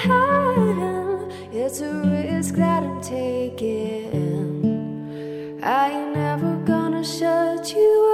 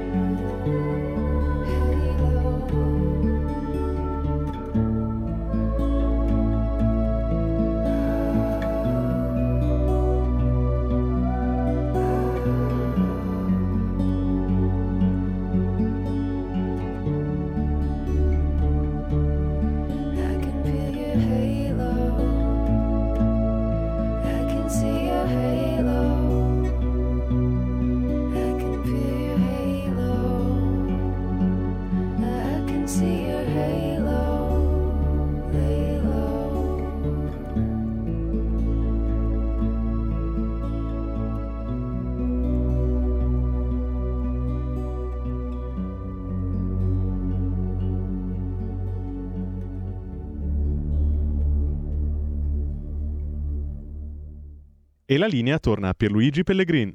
Che non esiste, non esiste. Pellegrin, Pellegrin Pass. Grazie Federico, eh, gli applausi sono molto bella questa. Oh, mm. Allora, uno dei proverbi che io ho sempre eh, avversato fin da quando ero ragazzino, da quando ero bambino, non è bello ciò che è bello, ma è bello ciò che piace. A me sembra eh, una frase, un proverbio sciocco dato proprio ad uso e consumo di noi poveracci, della serie accontentatevi. Ma poi soprattutto è un proverbio che vuole tenere all'oscuro noi poveracci da quella che è la conoscenza della bellezza. La bellezza è un frutto preciso di valutazioni, di conoscenze, di, di armonie, di simmetrie, di formule vere e proprie, l'uomo vitruviano, no? Tanto per dirne uno. Quindi anche nella musica, dove però è più difficile magari mettere a fuoco, uh, metterne a fuoco il valore, credo che anche la musica si possa distinguere tra di migliore o minore qualità. Credo che la colonna sonora del Young Pop di Sorrentino sia eh, molto bella. Mi permetto. Allora, Mattarella non ci ha fatto votare per colpa del Covid e ora la stessa scusa della Lega per non discutere con noi leghisti. Vergogna, scrive Maurizio. Vergogna, come dico da tempo, non si discute con le sezioni chiuse e ora si rimandano con scuse i congressi e l'assemblea di dicembre. Dove vogliamo andare? Addio principi della Lega che non esisterà più come la conoscevamo. Solita evoluzione che ci spiegheranno positiva. Vergogna, sempre Maurizio. Vergogna scritto in maiuscolo. Eh, lei, questa era Radio Parola Libera e quindi, eh, come vedete... Però, Maurizio, voglio solo puntualizzare, se non ricordo male, dal 2000 al 2012 la Lega non ha fatto nessun congresso a livello federale, se non ricordo male. Ecco, eh, probabilmente anche tu quella, quella volta, anche, anche, quella volta tu dicevi vergogna, però voglio dire che eh, qui mi sembra che era stato deciso e ci sono state delle, delle motivazioni. Comunque eh, io riporto diciamo la tua contrarietà come è giusto che sia. Per RPL, la tua voce, chi sa buona RPL, campa oltre centenni, meditate gente, meditate, assolutamente. Insieme a noi, insieme a RPL Radio, in simultanea quando sono scoccate le 16.39. Insieme cioè al grande Federico, entrambi siamo sospesi a 313 metri sopra il livello del mare. Le temperature parlano di 24 gradi centigradi sopra lo zero interni, 9,7 esterni, 79% l'umidità, 992,7 invece millibar in millibar la pressione. Il tutto nel sesto giorno di Frimaio, mese del calendario repubblicano, per i gregoriani mancano 35 giorni alla fine, viva! Per tutti e... Siamo già arrivati a venerdì, ah sì perché ci parlo di scrittore, è un Vinars, venerdì 26 di novembre, anno domini 2021 2021 che dir si voglia. L'abbraccio come sempre più forte che mai alla signora Clotilde, alla signora Angela e alla signora Carmela che ci seguono, che ci ascoltano dal televisore, il canale 740 740 740 740 No, non c'è altro da aggiungere. Perché adesso no, c'è da ricordare che oltre a loro moltissimi ci ascoltano cullati dall'algido suono digitale della Radio DAB. Oppure, grazie all'applicazione AS Android, potete seguirci ovunque eh, sulla superficie dell'orbe terraqueo, grazie appunto a queste, a queste applicazioni, con uh, lo smartphone, con l'iPhone, con uh, l'iPad, con il mini iPad, col tablet, il mini tablet la smart television, la Fire TV, Alexa, accendi RPL Radio, passaparola, ve ne saremo riconoscenti. E poi naturalmente, come sempre, ci potete seguire tramite internet, il nostro sito, il nostro portale, il portale del quotidiano La Verità, YouTube, eccetera, eccetera, eccetera. Bene, convenevoli formulaici assolti. Proseguiamo. Allora. Grazie, solo facendo congressi nelle sezioni superiori si evolve. Se perdi la base hai finito. Oggi sei buono. Maurizio, sarà, sarà il vaccino. sarà il vaccino.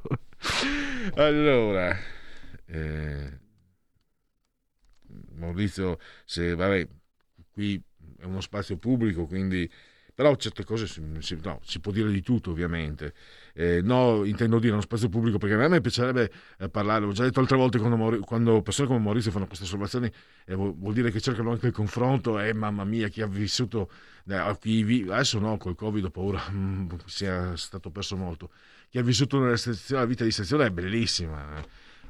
Certe volte qualcuno dice perché magari ha fatto anche tanti sacrifici con i banchetti eccetera che solo il militante che è stato in sezione può ma, ma stare in sezione ha anche proprio questo, no? invece di stare a casa a vedere certa televisione che lasciamo perché non c'è alternativa. Ce lo dico anche, certe volte sembro snob, ma um, io ho visto magari anche mi, per due o tre anni fa ero rimasto a casa un paio di mesi perché sono stato operato, eccetera. C'è niente in televisione, fa paura, fa paura la televisione. Mediaset, Rai, la 7, quelle trasmissioni del mattino, quelle con Mirta Merlino che sembrerebbe, no, sono paurose, spaventose. Quelle con quella bionda che sono 30 anni, che è sempre uguale, bellissima, ma cascano le braccia. E, e ti direi proprio questo, comunque ti, ti rispondo. Eh, le sezioni sono state il segreto eh, della, della vita della Lega, anche quando la Lega aveva infiniti voti meno di adesso, quando aveva il 4%, il 3,9% nel 2001 alle politiche perché eh, entrare in sezione, condividere la vita di sezione significava moltissimo, significava eh, partecipare anche a una vita comune, una vita collettiva, poi c'era naturalmente la condivisione di valori, ma c'erano anche tanti litigi nelle sezioni, chi non voleva questo, chi non voleva quello, poi magari c'era quello che criticava Bossi in silenzio.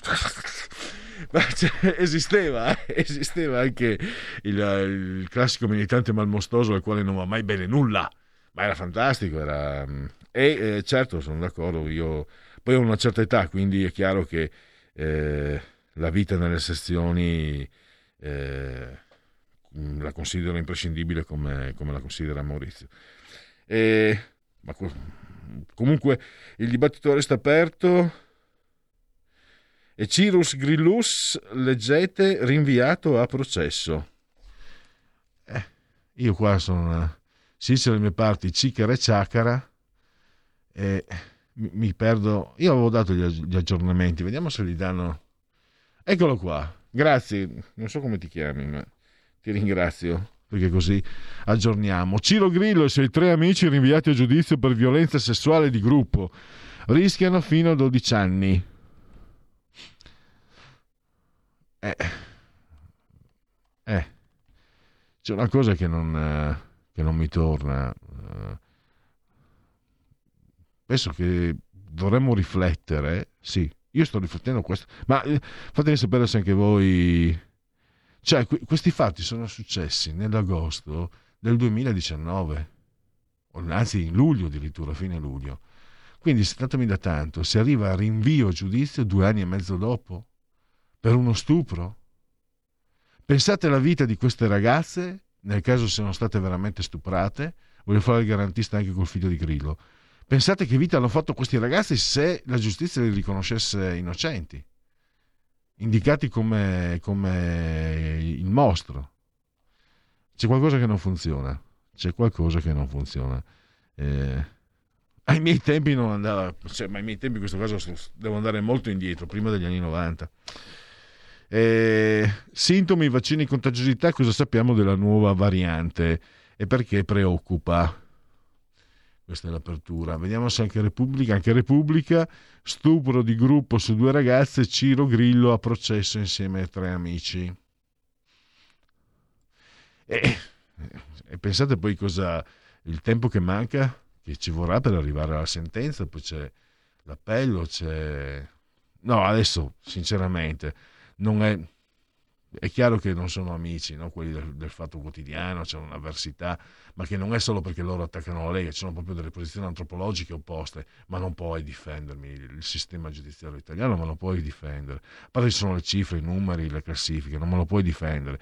Magari puoi indicare diversamente i colpevoli se vuoi, ma, no, ma non, puoi, non puoi pensare che non sia necessario per, per una convivenza civile quanto minimo dignitosa intervenire. Vabbè, queste sono, questo me la potevo anche risparmiare, questo è per benismo eh, di grana grossa, ma è sincero, eh? perché sono paresiarca. Lombardia, Mammi, Lega sbaglia anche emendamenti a riforma sanitaria, lo dice un consigliere dei 5 Stelle. Questa classe dirigente leghista non è all'altezza, straordinaria. Toninelli, Toninelli, to... adesso faccio il militante leghista, to... a Mammi, Toninelli, Toninelli, to... Mammi sto scherzando, dai si va per scherzare. Vaccini Lombardia, Lega, disguidi per poche decine di cittadini, stupisce lo zero del PD in denuncia su piccoli numeri, lo dice Cecchetti. Eh, riforma sanità 5 Stelle, la Lega in Lombardia, la Lega sbaglia, sì vabbè questo è sempre lo stesso. Eh, Basta, qui non c'è altro. Vediamo se ci sono ancora le donne ignude. Ah, qui c'è la cicciolina. Qui c'è la cicciolina. Eh... Dunque, Andrea da Torino. Usi ancora i millibar? Non lo sai, i, i millibar. Non lo sai che l'Unione Europea li ha messi fuori legge con direttiva numero 76 770 CE? I parrucconi di Bruxelles hanno deciso che l'unità di misura della pressione può essere solo il Pascal Infatti nelle previsioni del tempo parlano di ettopascal HPA. In realtà anche i cartelli stradali dovrebbero essere tutti convertiti in metri al secondo invece che chilometri orari, visto che le unità di misura di distanza a tempo e tempo possono essere solo metri e secondi e sono ammessi solo multipli e sottomultipli decimali. E l'ora non è un multiplo decimale del secondo. Ora il nulla osta per mandarmi... no, Andrea, no, Andrea, no, basta che tu mi lasci continuare. A me piace Millibar perché è una. Perché Andrea, eh, ti ricordi, lo usavano, c'era credo anche Bernacca. E la parola Millibar, quando la uso, mi, mi, mi permette un'epifania che mi fa tornare ai tempi di quando ero bambino. E io, ve l'ho detto più volte, ho avuto la disgrazia di avere un'infanzia felice. E quando hai questa disgrazia eh, vivrai sempre nel rimpianto di qualcosa che sei già. Già da bambino mi rendevo conto che sarebbe stato irripetibile. Una, cioè, tanto non, non nell'agio, anzi, anzi, il contrario. Eh, però, che poi alla fine non ci vuole molto. Per, per far felice un bambino non ci vuole molto. Eh, basta dargli affetto e protezione. Mm. È così difficile? Non so perché avevo proprio scelto per paura di non dare affetto e protezione, anche per paura, per egoismo prima di tutto, per egoismo. Io sono paresiarchico, ormai confesso, per egoismo mio personale, assolutamente. Ma anche perché comunque sapevo che non avrei mai eh, saputo dare affetto e protezione come ho ricevuto dai genitori, dai miei nonni, eccetera. Ho fatto quella scelta lì, e poi non ne sentivo il bisogno. Eh, però è vero, che, che, con affetto e protezione il bambino è felice. Affetto e protezione che mi fanno perdere tempo perché eh, è arrivato il momento dei Z, N, E, T, A, C. La verità è che sono cattivo, ma questo cambierà. Io cambierò. È l'ultima volta che faccio cose come questa. Metto la testa a posto, vado avanti, rigo dritto, scelgo la vita. Già adesso non vedo l'ora. Diventerò esattamente come voi. Il lavoro, la famiglia, il maxi televisore del cazzo, la lavatrice, la macchina, il CD e l'apriscatole elettrico. Buona salute, colesterolo basso, polizza vita, mutuo, prima casa, moda casual, valigie, salotto di tre pezzi, fai da te, telequiz, schifezze nella pancia, figli, a spasso nel parco, orario d'ufficio, bravo a golf, l'auto lavata, tanti maglioni, Natale in famiglia, pensione privata, esenzione fiscale, tirando avanti, lontano dai guai, in attesa del giorno in cui morirai. Mi stava sfuggendo proprio la notizia di Ciro Grillo, grazie ancora all'ascoltatore. Genetici, ricorrenze e commemorazioni del sesto giorno di Frimaio, mese del calendario repubblicano, 35 giorni alla fine secondo i gregoriani, aiuto per tutti, un venerdì, Vinars, 26 di novembre, anno domini 20 e 21, 2021, che dir si voglia. Nel 43 a.C. venne formato il secondo triunvirato tra Ottaviano Augusto, Marco Antonio e Marco Emilio Lepido. Eh? Perché lo, questo l'ho messo anche perché adesso c'è la polemica, c'è il ministro che ha detto non serve studiare le guerre puniche a scuola e allora si è aperto. Invece la storia serve, serve per studiare. Comunque serve studiare secondo me. Comunque. Eh, genetiliaco di Filippo Turati. Eh, eh, disse lui era di origine lariana era socialista e disse come sarebbe bello la disse lui, eh? Non è la frase di un, uh, di un fascista, eh? anzi, anzi, è un socialista. Anzi, è come sarebbe bello il socialismo senza socialisti. Pensa un po'.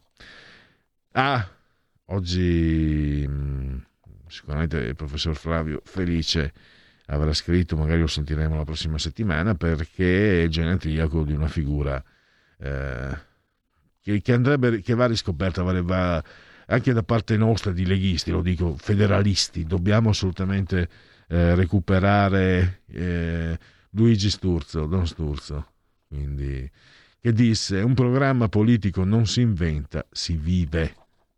Ionesco, il rinoceronte, ho cominciato anche a leggere.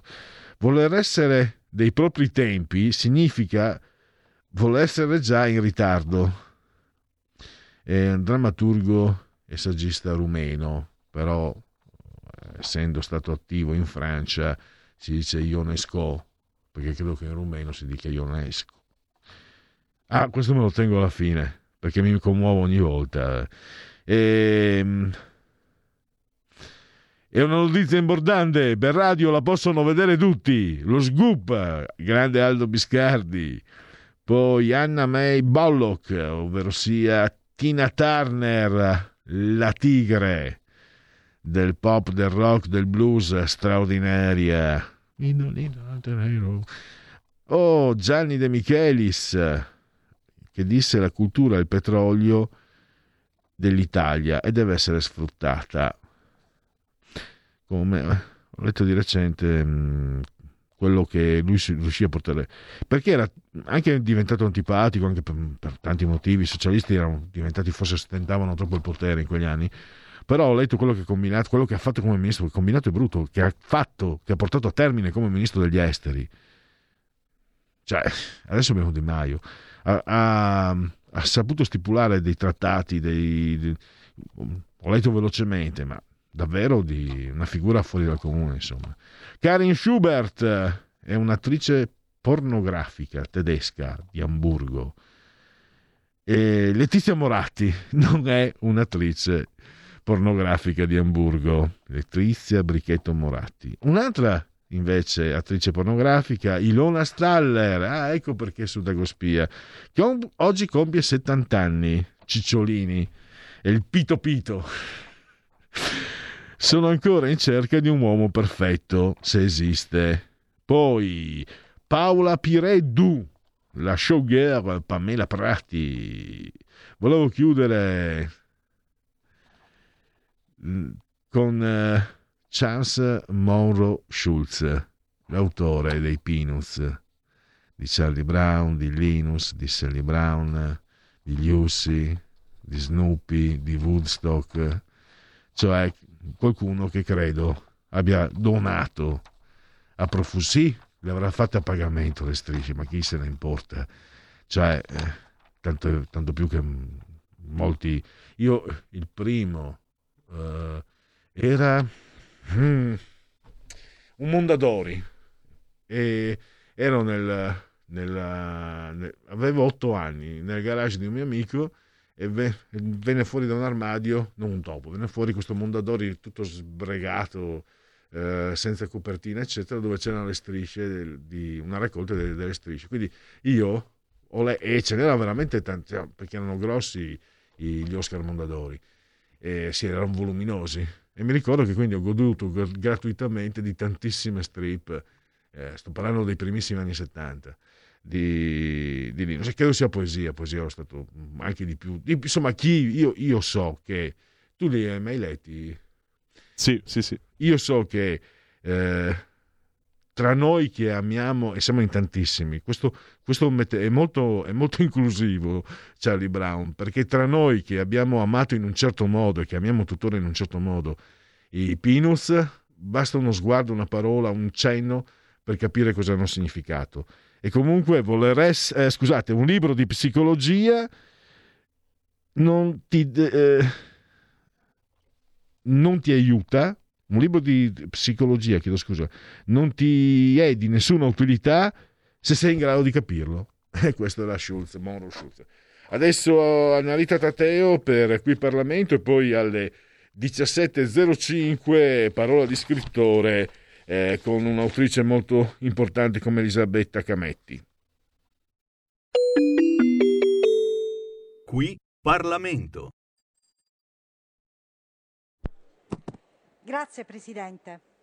Onorevoli colleghe e colleghe, Ministra Cartabia, sottosegretari, l'Italia si trova ad affrontare oggi una grave crisi sanitaria, economica e sociale e per il nostro Paese abbiamo il dovere di trasformare questa crisi in un'opportunità di rilancio e di rinnovamento.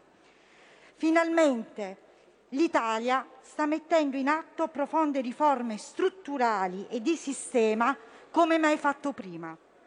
Abbiamo già approvato la delega al processo penale ed oggi, con questo ultimo voto, approveremo la delega per la riforma al processo civile, che prevede requisiti di semplificazione, rapidità e razionalizzazione.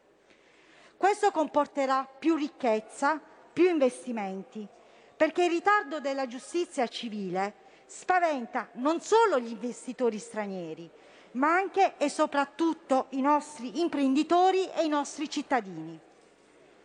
Quindi questo è un provvedimento coraggioso, ma soprattutto organicamente completo, perché semplifica la normativa, riduce i riti, riordina e codifica per materia, organizza il sistema e l'ordinamento.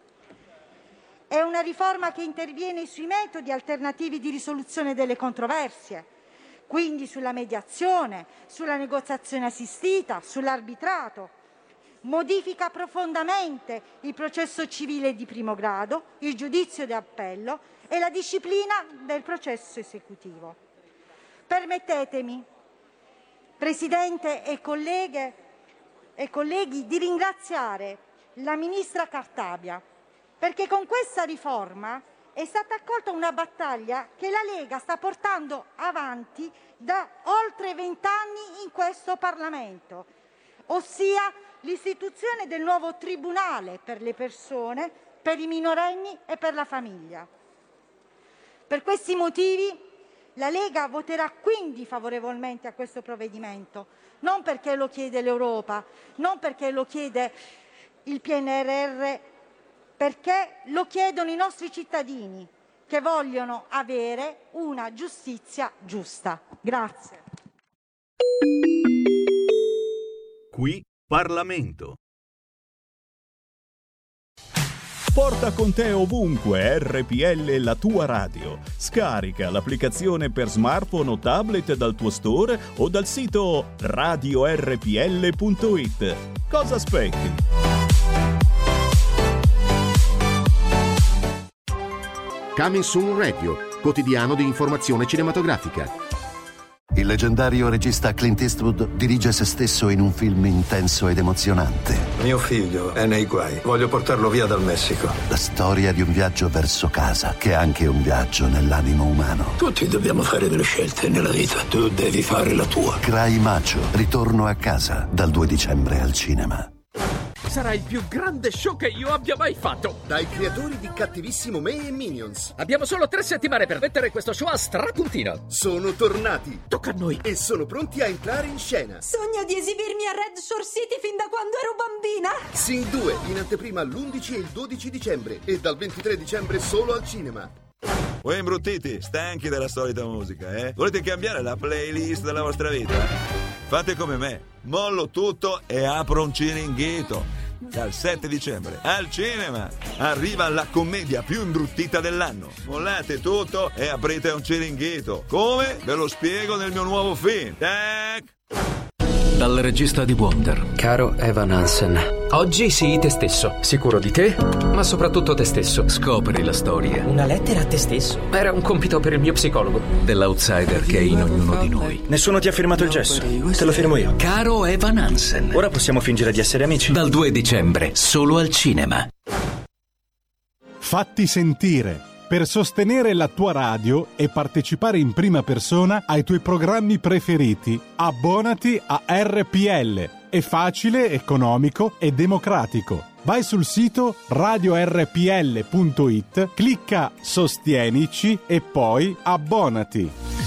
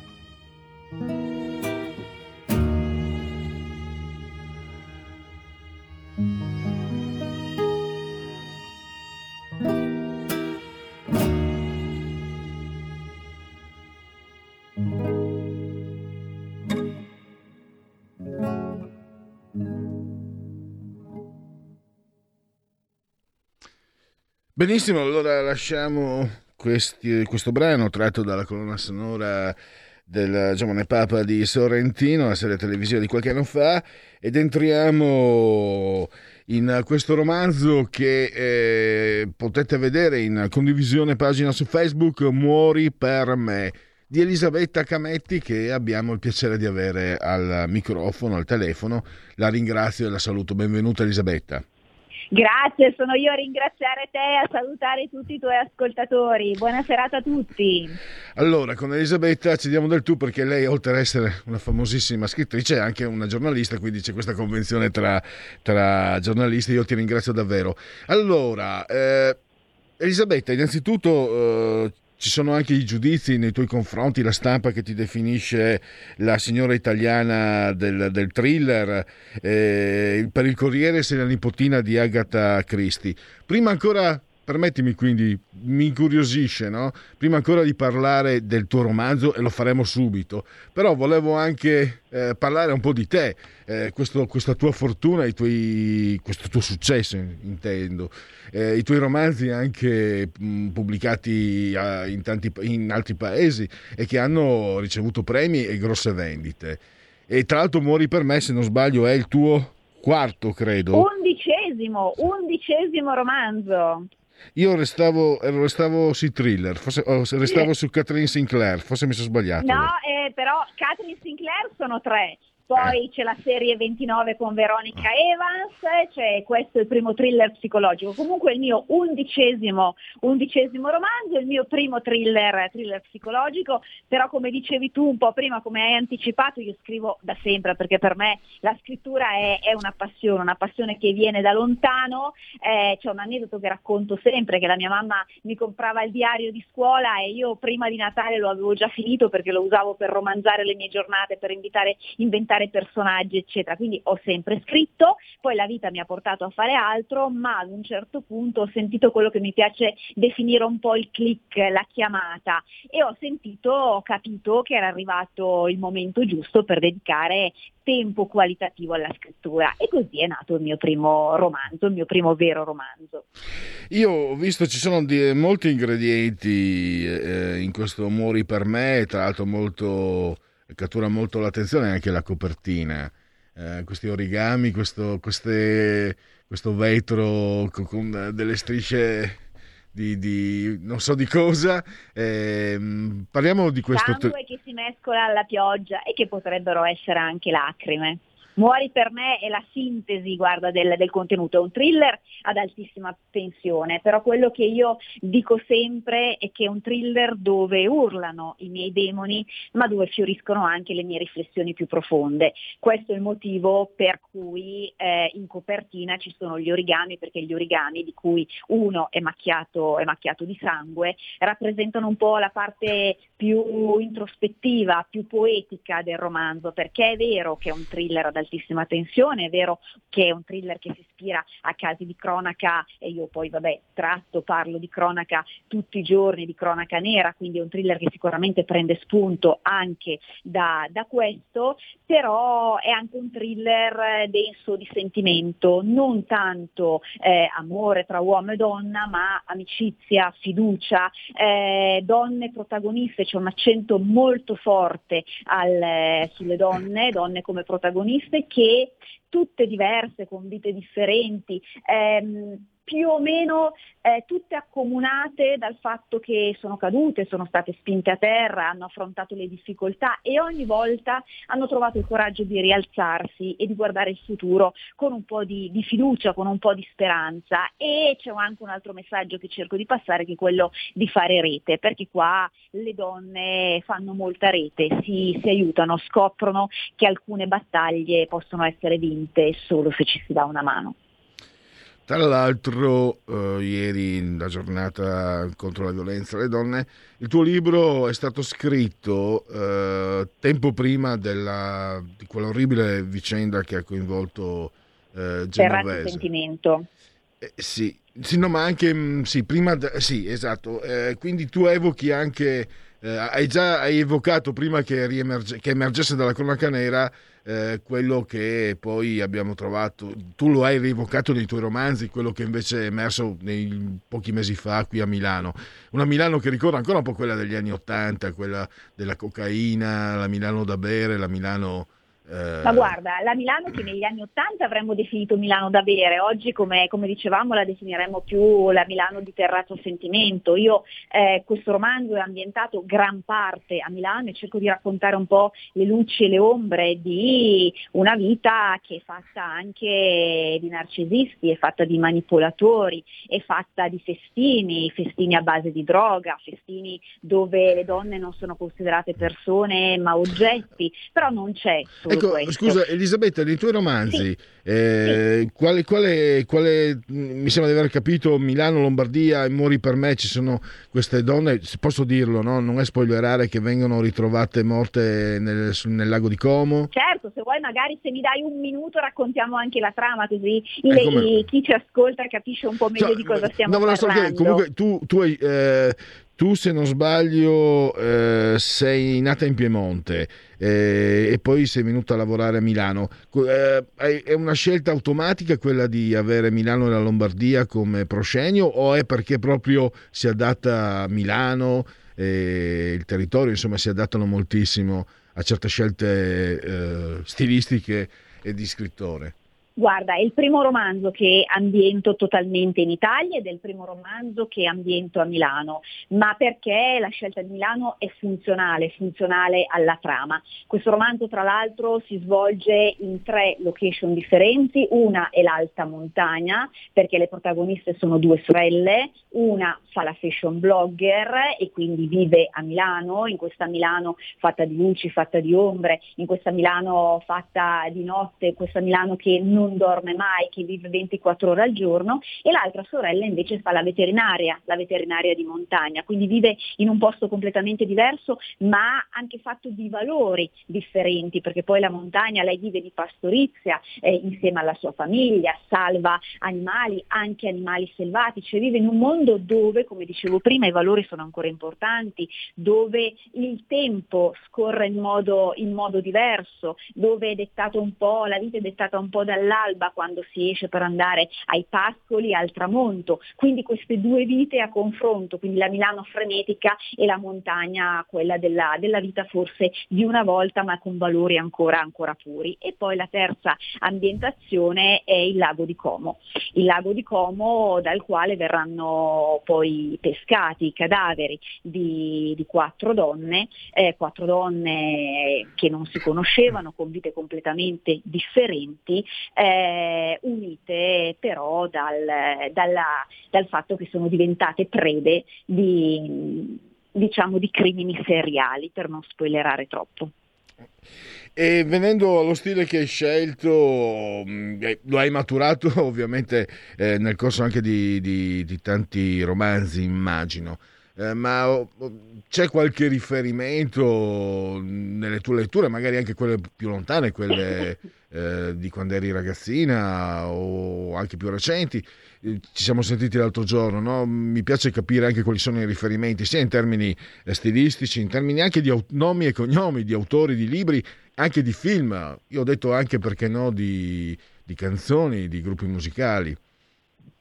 Allora, a livello di stile narrativo, eh, lo stile narrativo che io scelgo di volta in volta a seconda del romanzo e della serie che, che scrivo è legato e dipende in funzione proprio della trama e del ritmo che voglio dare. Eh, per esempio la serie di Catherine Sinclair ha uno stile narrativo, un ritmo completamente diverso dalla serie 29 e ancora diverso è eh, lo stile e il ritmo eh, di, Muori, di Muori per me. Muori per me tra l'altro ehm, ha due momenti, ha tutta una parte, la narrazione pura, la narrazione vera che corre più o meno in tempo reale, si svolge in quattro, in quattro giorni ed è il tempo delle indagini, di quando la squadra mobile trova i cadaveri e inizia a investigare e poi ci sono quelle che io ho nominato puntate e non capitoli che invece sono in prima persona e raccontano il punto di vista della fashion blogger e sono scritte un anno prima. Quindi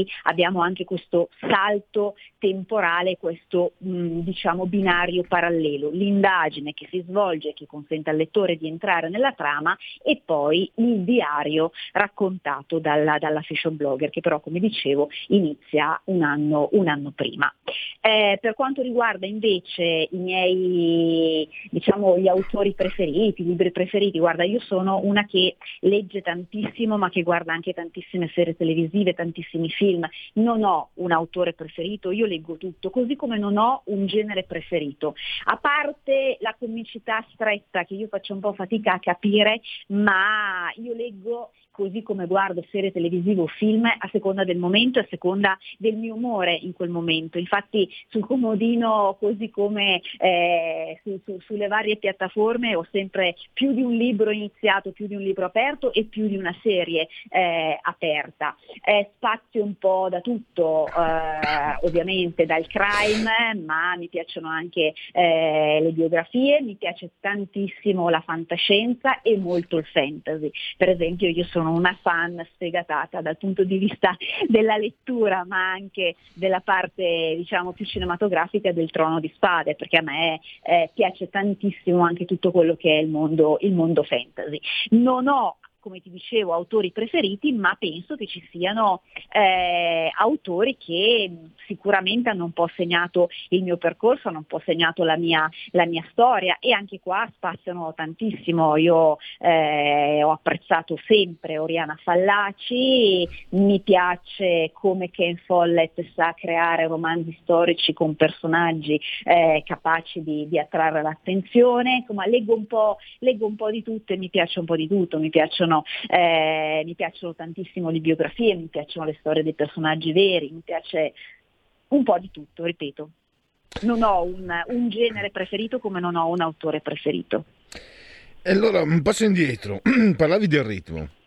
Mi interessava questo, capire se eh, il ritmo che tu metti nella pagina nasce sgorga, spontaneo, naturale o hai, segui anche delle regole, delle formule? Voglio spiegarmi, qualche giorno fa ho letto, purtroppo adesso il nome non lo ricordo, una, uno scrittore mm, spiegare che per vivere insegna anche in eh, laboratori di scrittura creativa, eccetera, ma diceva lui che il talento dello scrivere o ce l'hai o non ce l'hai. In questi laboratori non puoi insegnare il talento, puoi insegnare a scrivere un po' meglio. Tu abbiamo capito il fatto anche che da bambina scrivevi sempre, evidentemente questo talento lo, lo hai dentro. Volevo capire, lo hai coltivato, lo hai, come dire, eh, allenato oppure ti affidi al tuo talento? Alla, Guarda, non sì, alla spontaneità. solo al talento, ma in, in, su tutto, non solo sulla scrittura, così come uno che sa cantare, uno che sa dipingere, eh, però non è sufficiente il talento. Il talento sicuramente è il primo passo, il talento è ciò che ti fa capire, io più che talento lo, lo chiamerei passione, ciò che ti fa capire per cosa sei portato, che cosa vuoi fare, che cosa ti piace fare, ma io sono convinta che senza uno studio, senza applicarsi, senza un impegno non si vada da nessuna da nessuna parte, perché l'istinto sicuramente serve, ma poi ci sono una serie di, di tecniche che ti portano, ovviamente, così come un artista. Un artista può avere un talento fantastico, ma deve studiare, deve studiare lo scrittore. Uno scrittore non può essere uno scrittore se non legge innanzitutto, perché bisogna leggere, bisogna leggere tantissimo, bisogna anche capire come cambiano i gusti, perché anche tu prima hai accennato un corso di scrittura creativa, di scrittura contemporanea, scrivere oggi non è come era scrivere vent'anni fa, trent'anni fa, cinquant'anni fa, cambia, così come pensiamo semplicemente alle serie televisive. Se noi oggi ci mettessimo a guardare una serie televisiva, ma non dico tanto, solo di dieci anni fa, di quindici anni fa, che ci era piaciuta tantissimo, oggi la troveremmo lentissima, la troveremmo noiosissima e, e, e ci domanderemmo ma come faceva a piacermi? Perché il mondo cambia, cambiano le abitudini, cambia il nostro modo di relazionarci con le persone, con le cose, con, eh, con le situazioni. E quindi così come nell'arte, anche nella scrittura, ma in qualsiasi cosa bisogna, bisogna seguire il tempo. E non si può farlo se non, se non ci si applica, se non si studia.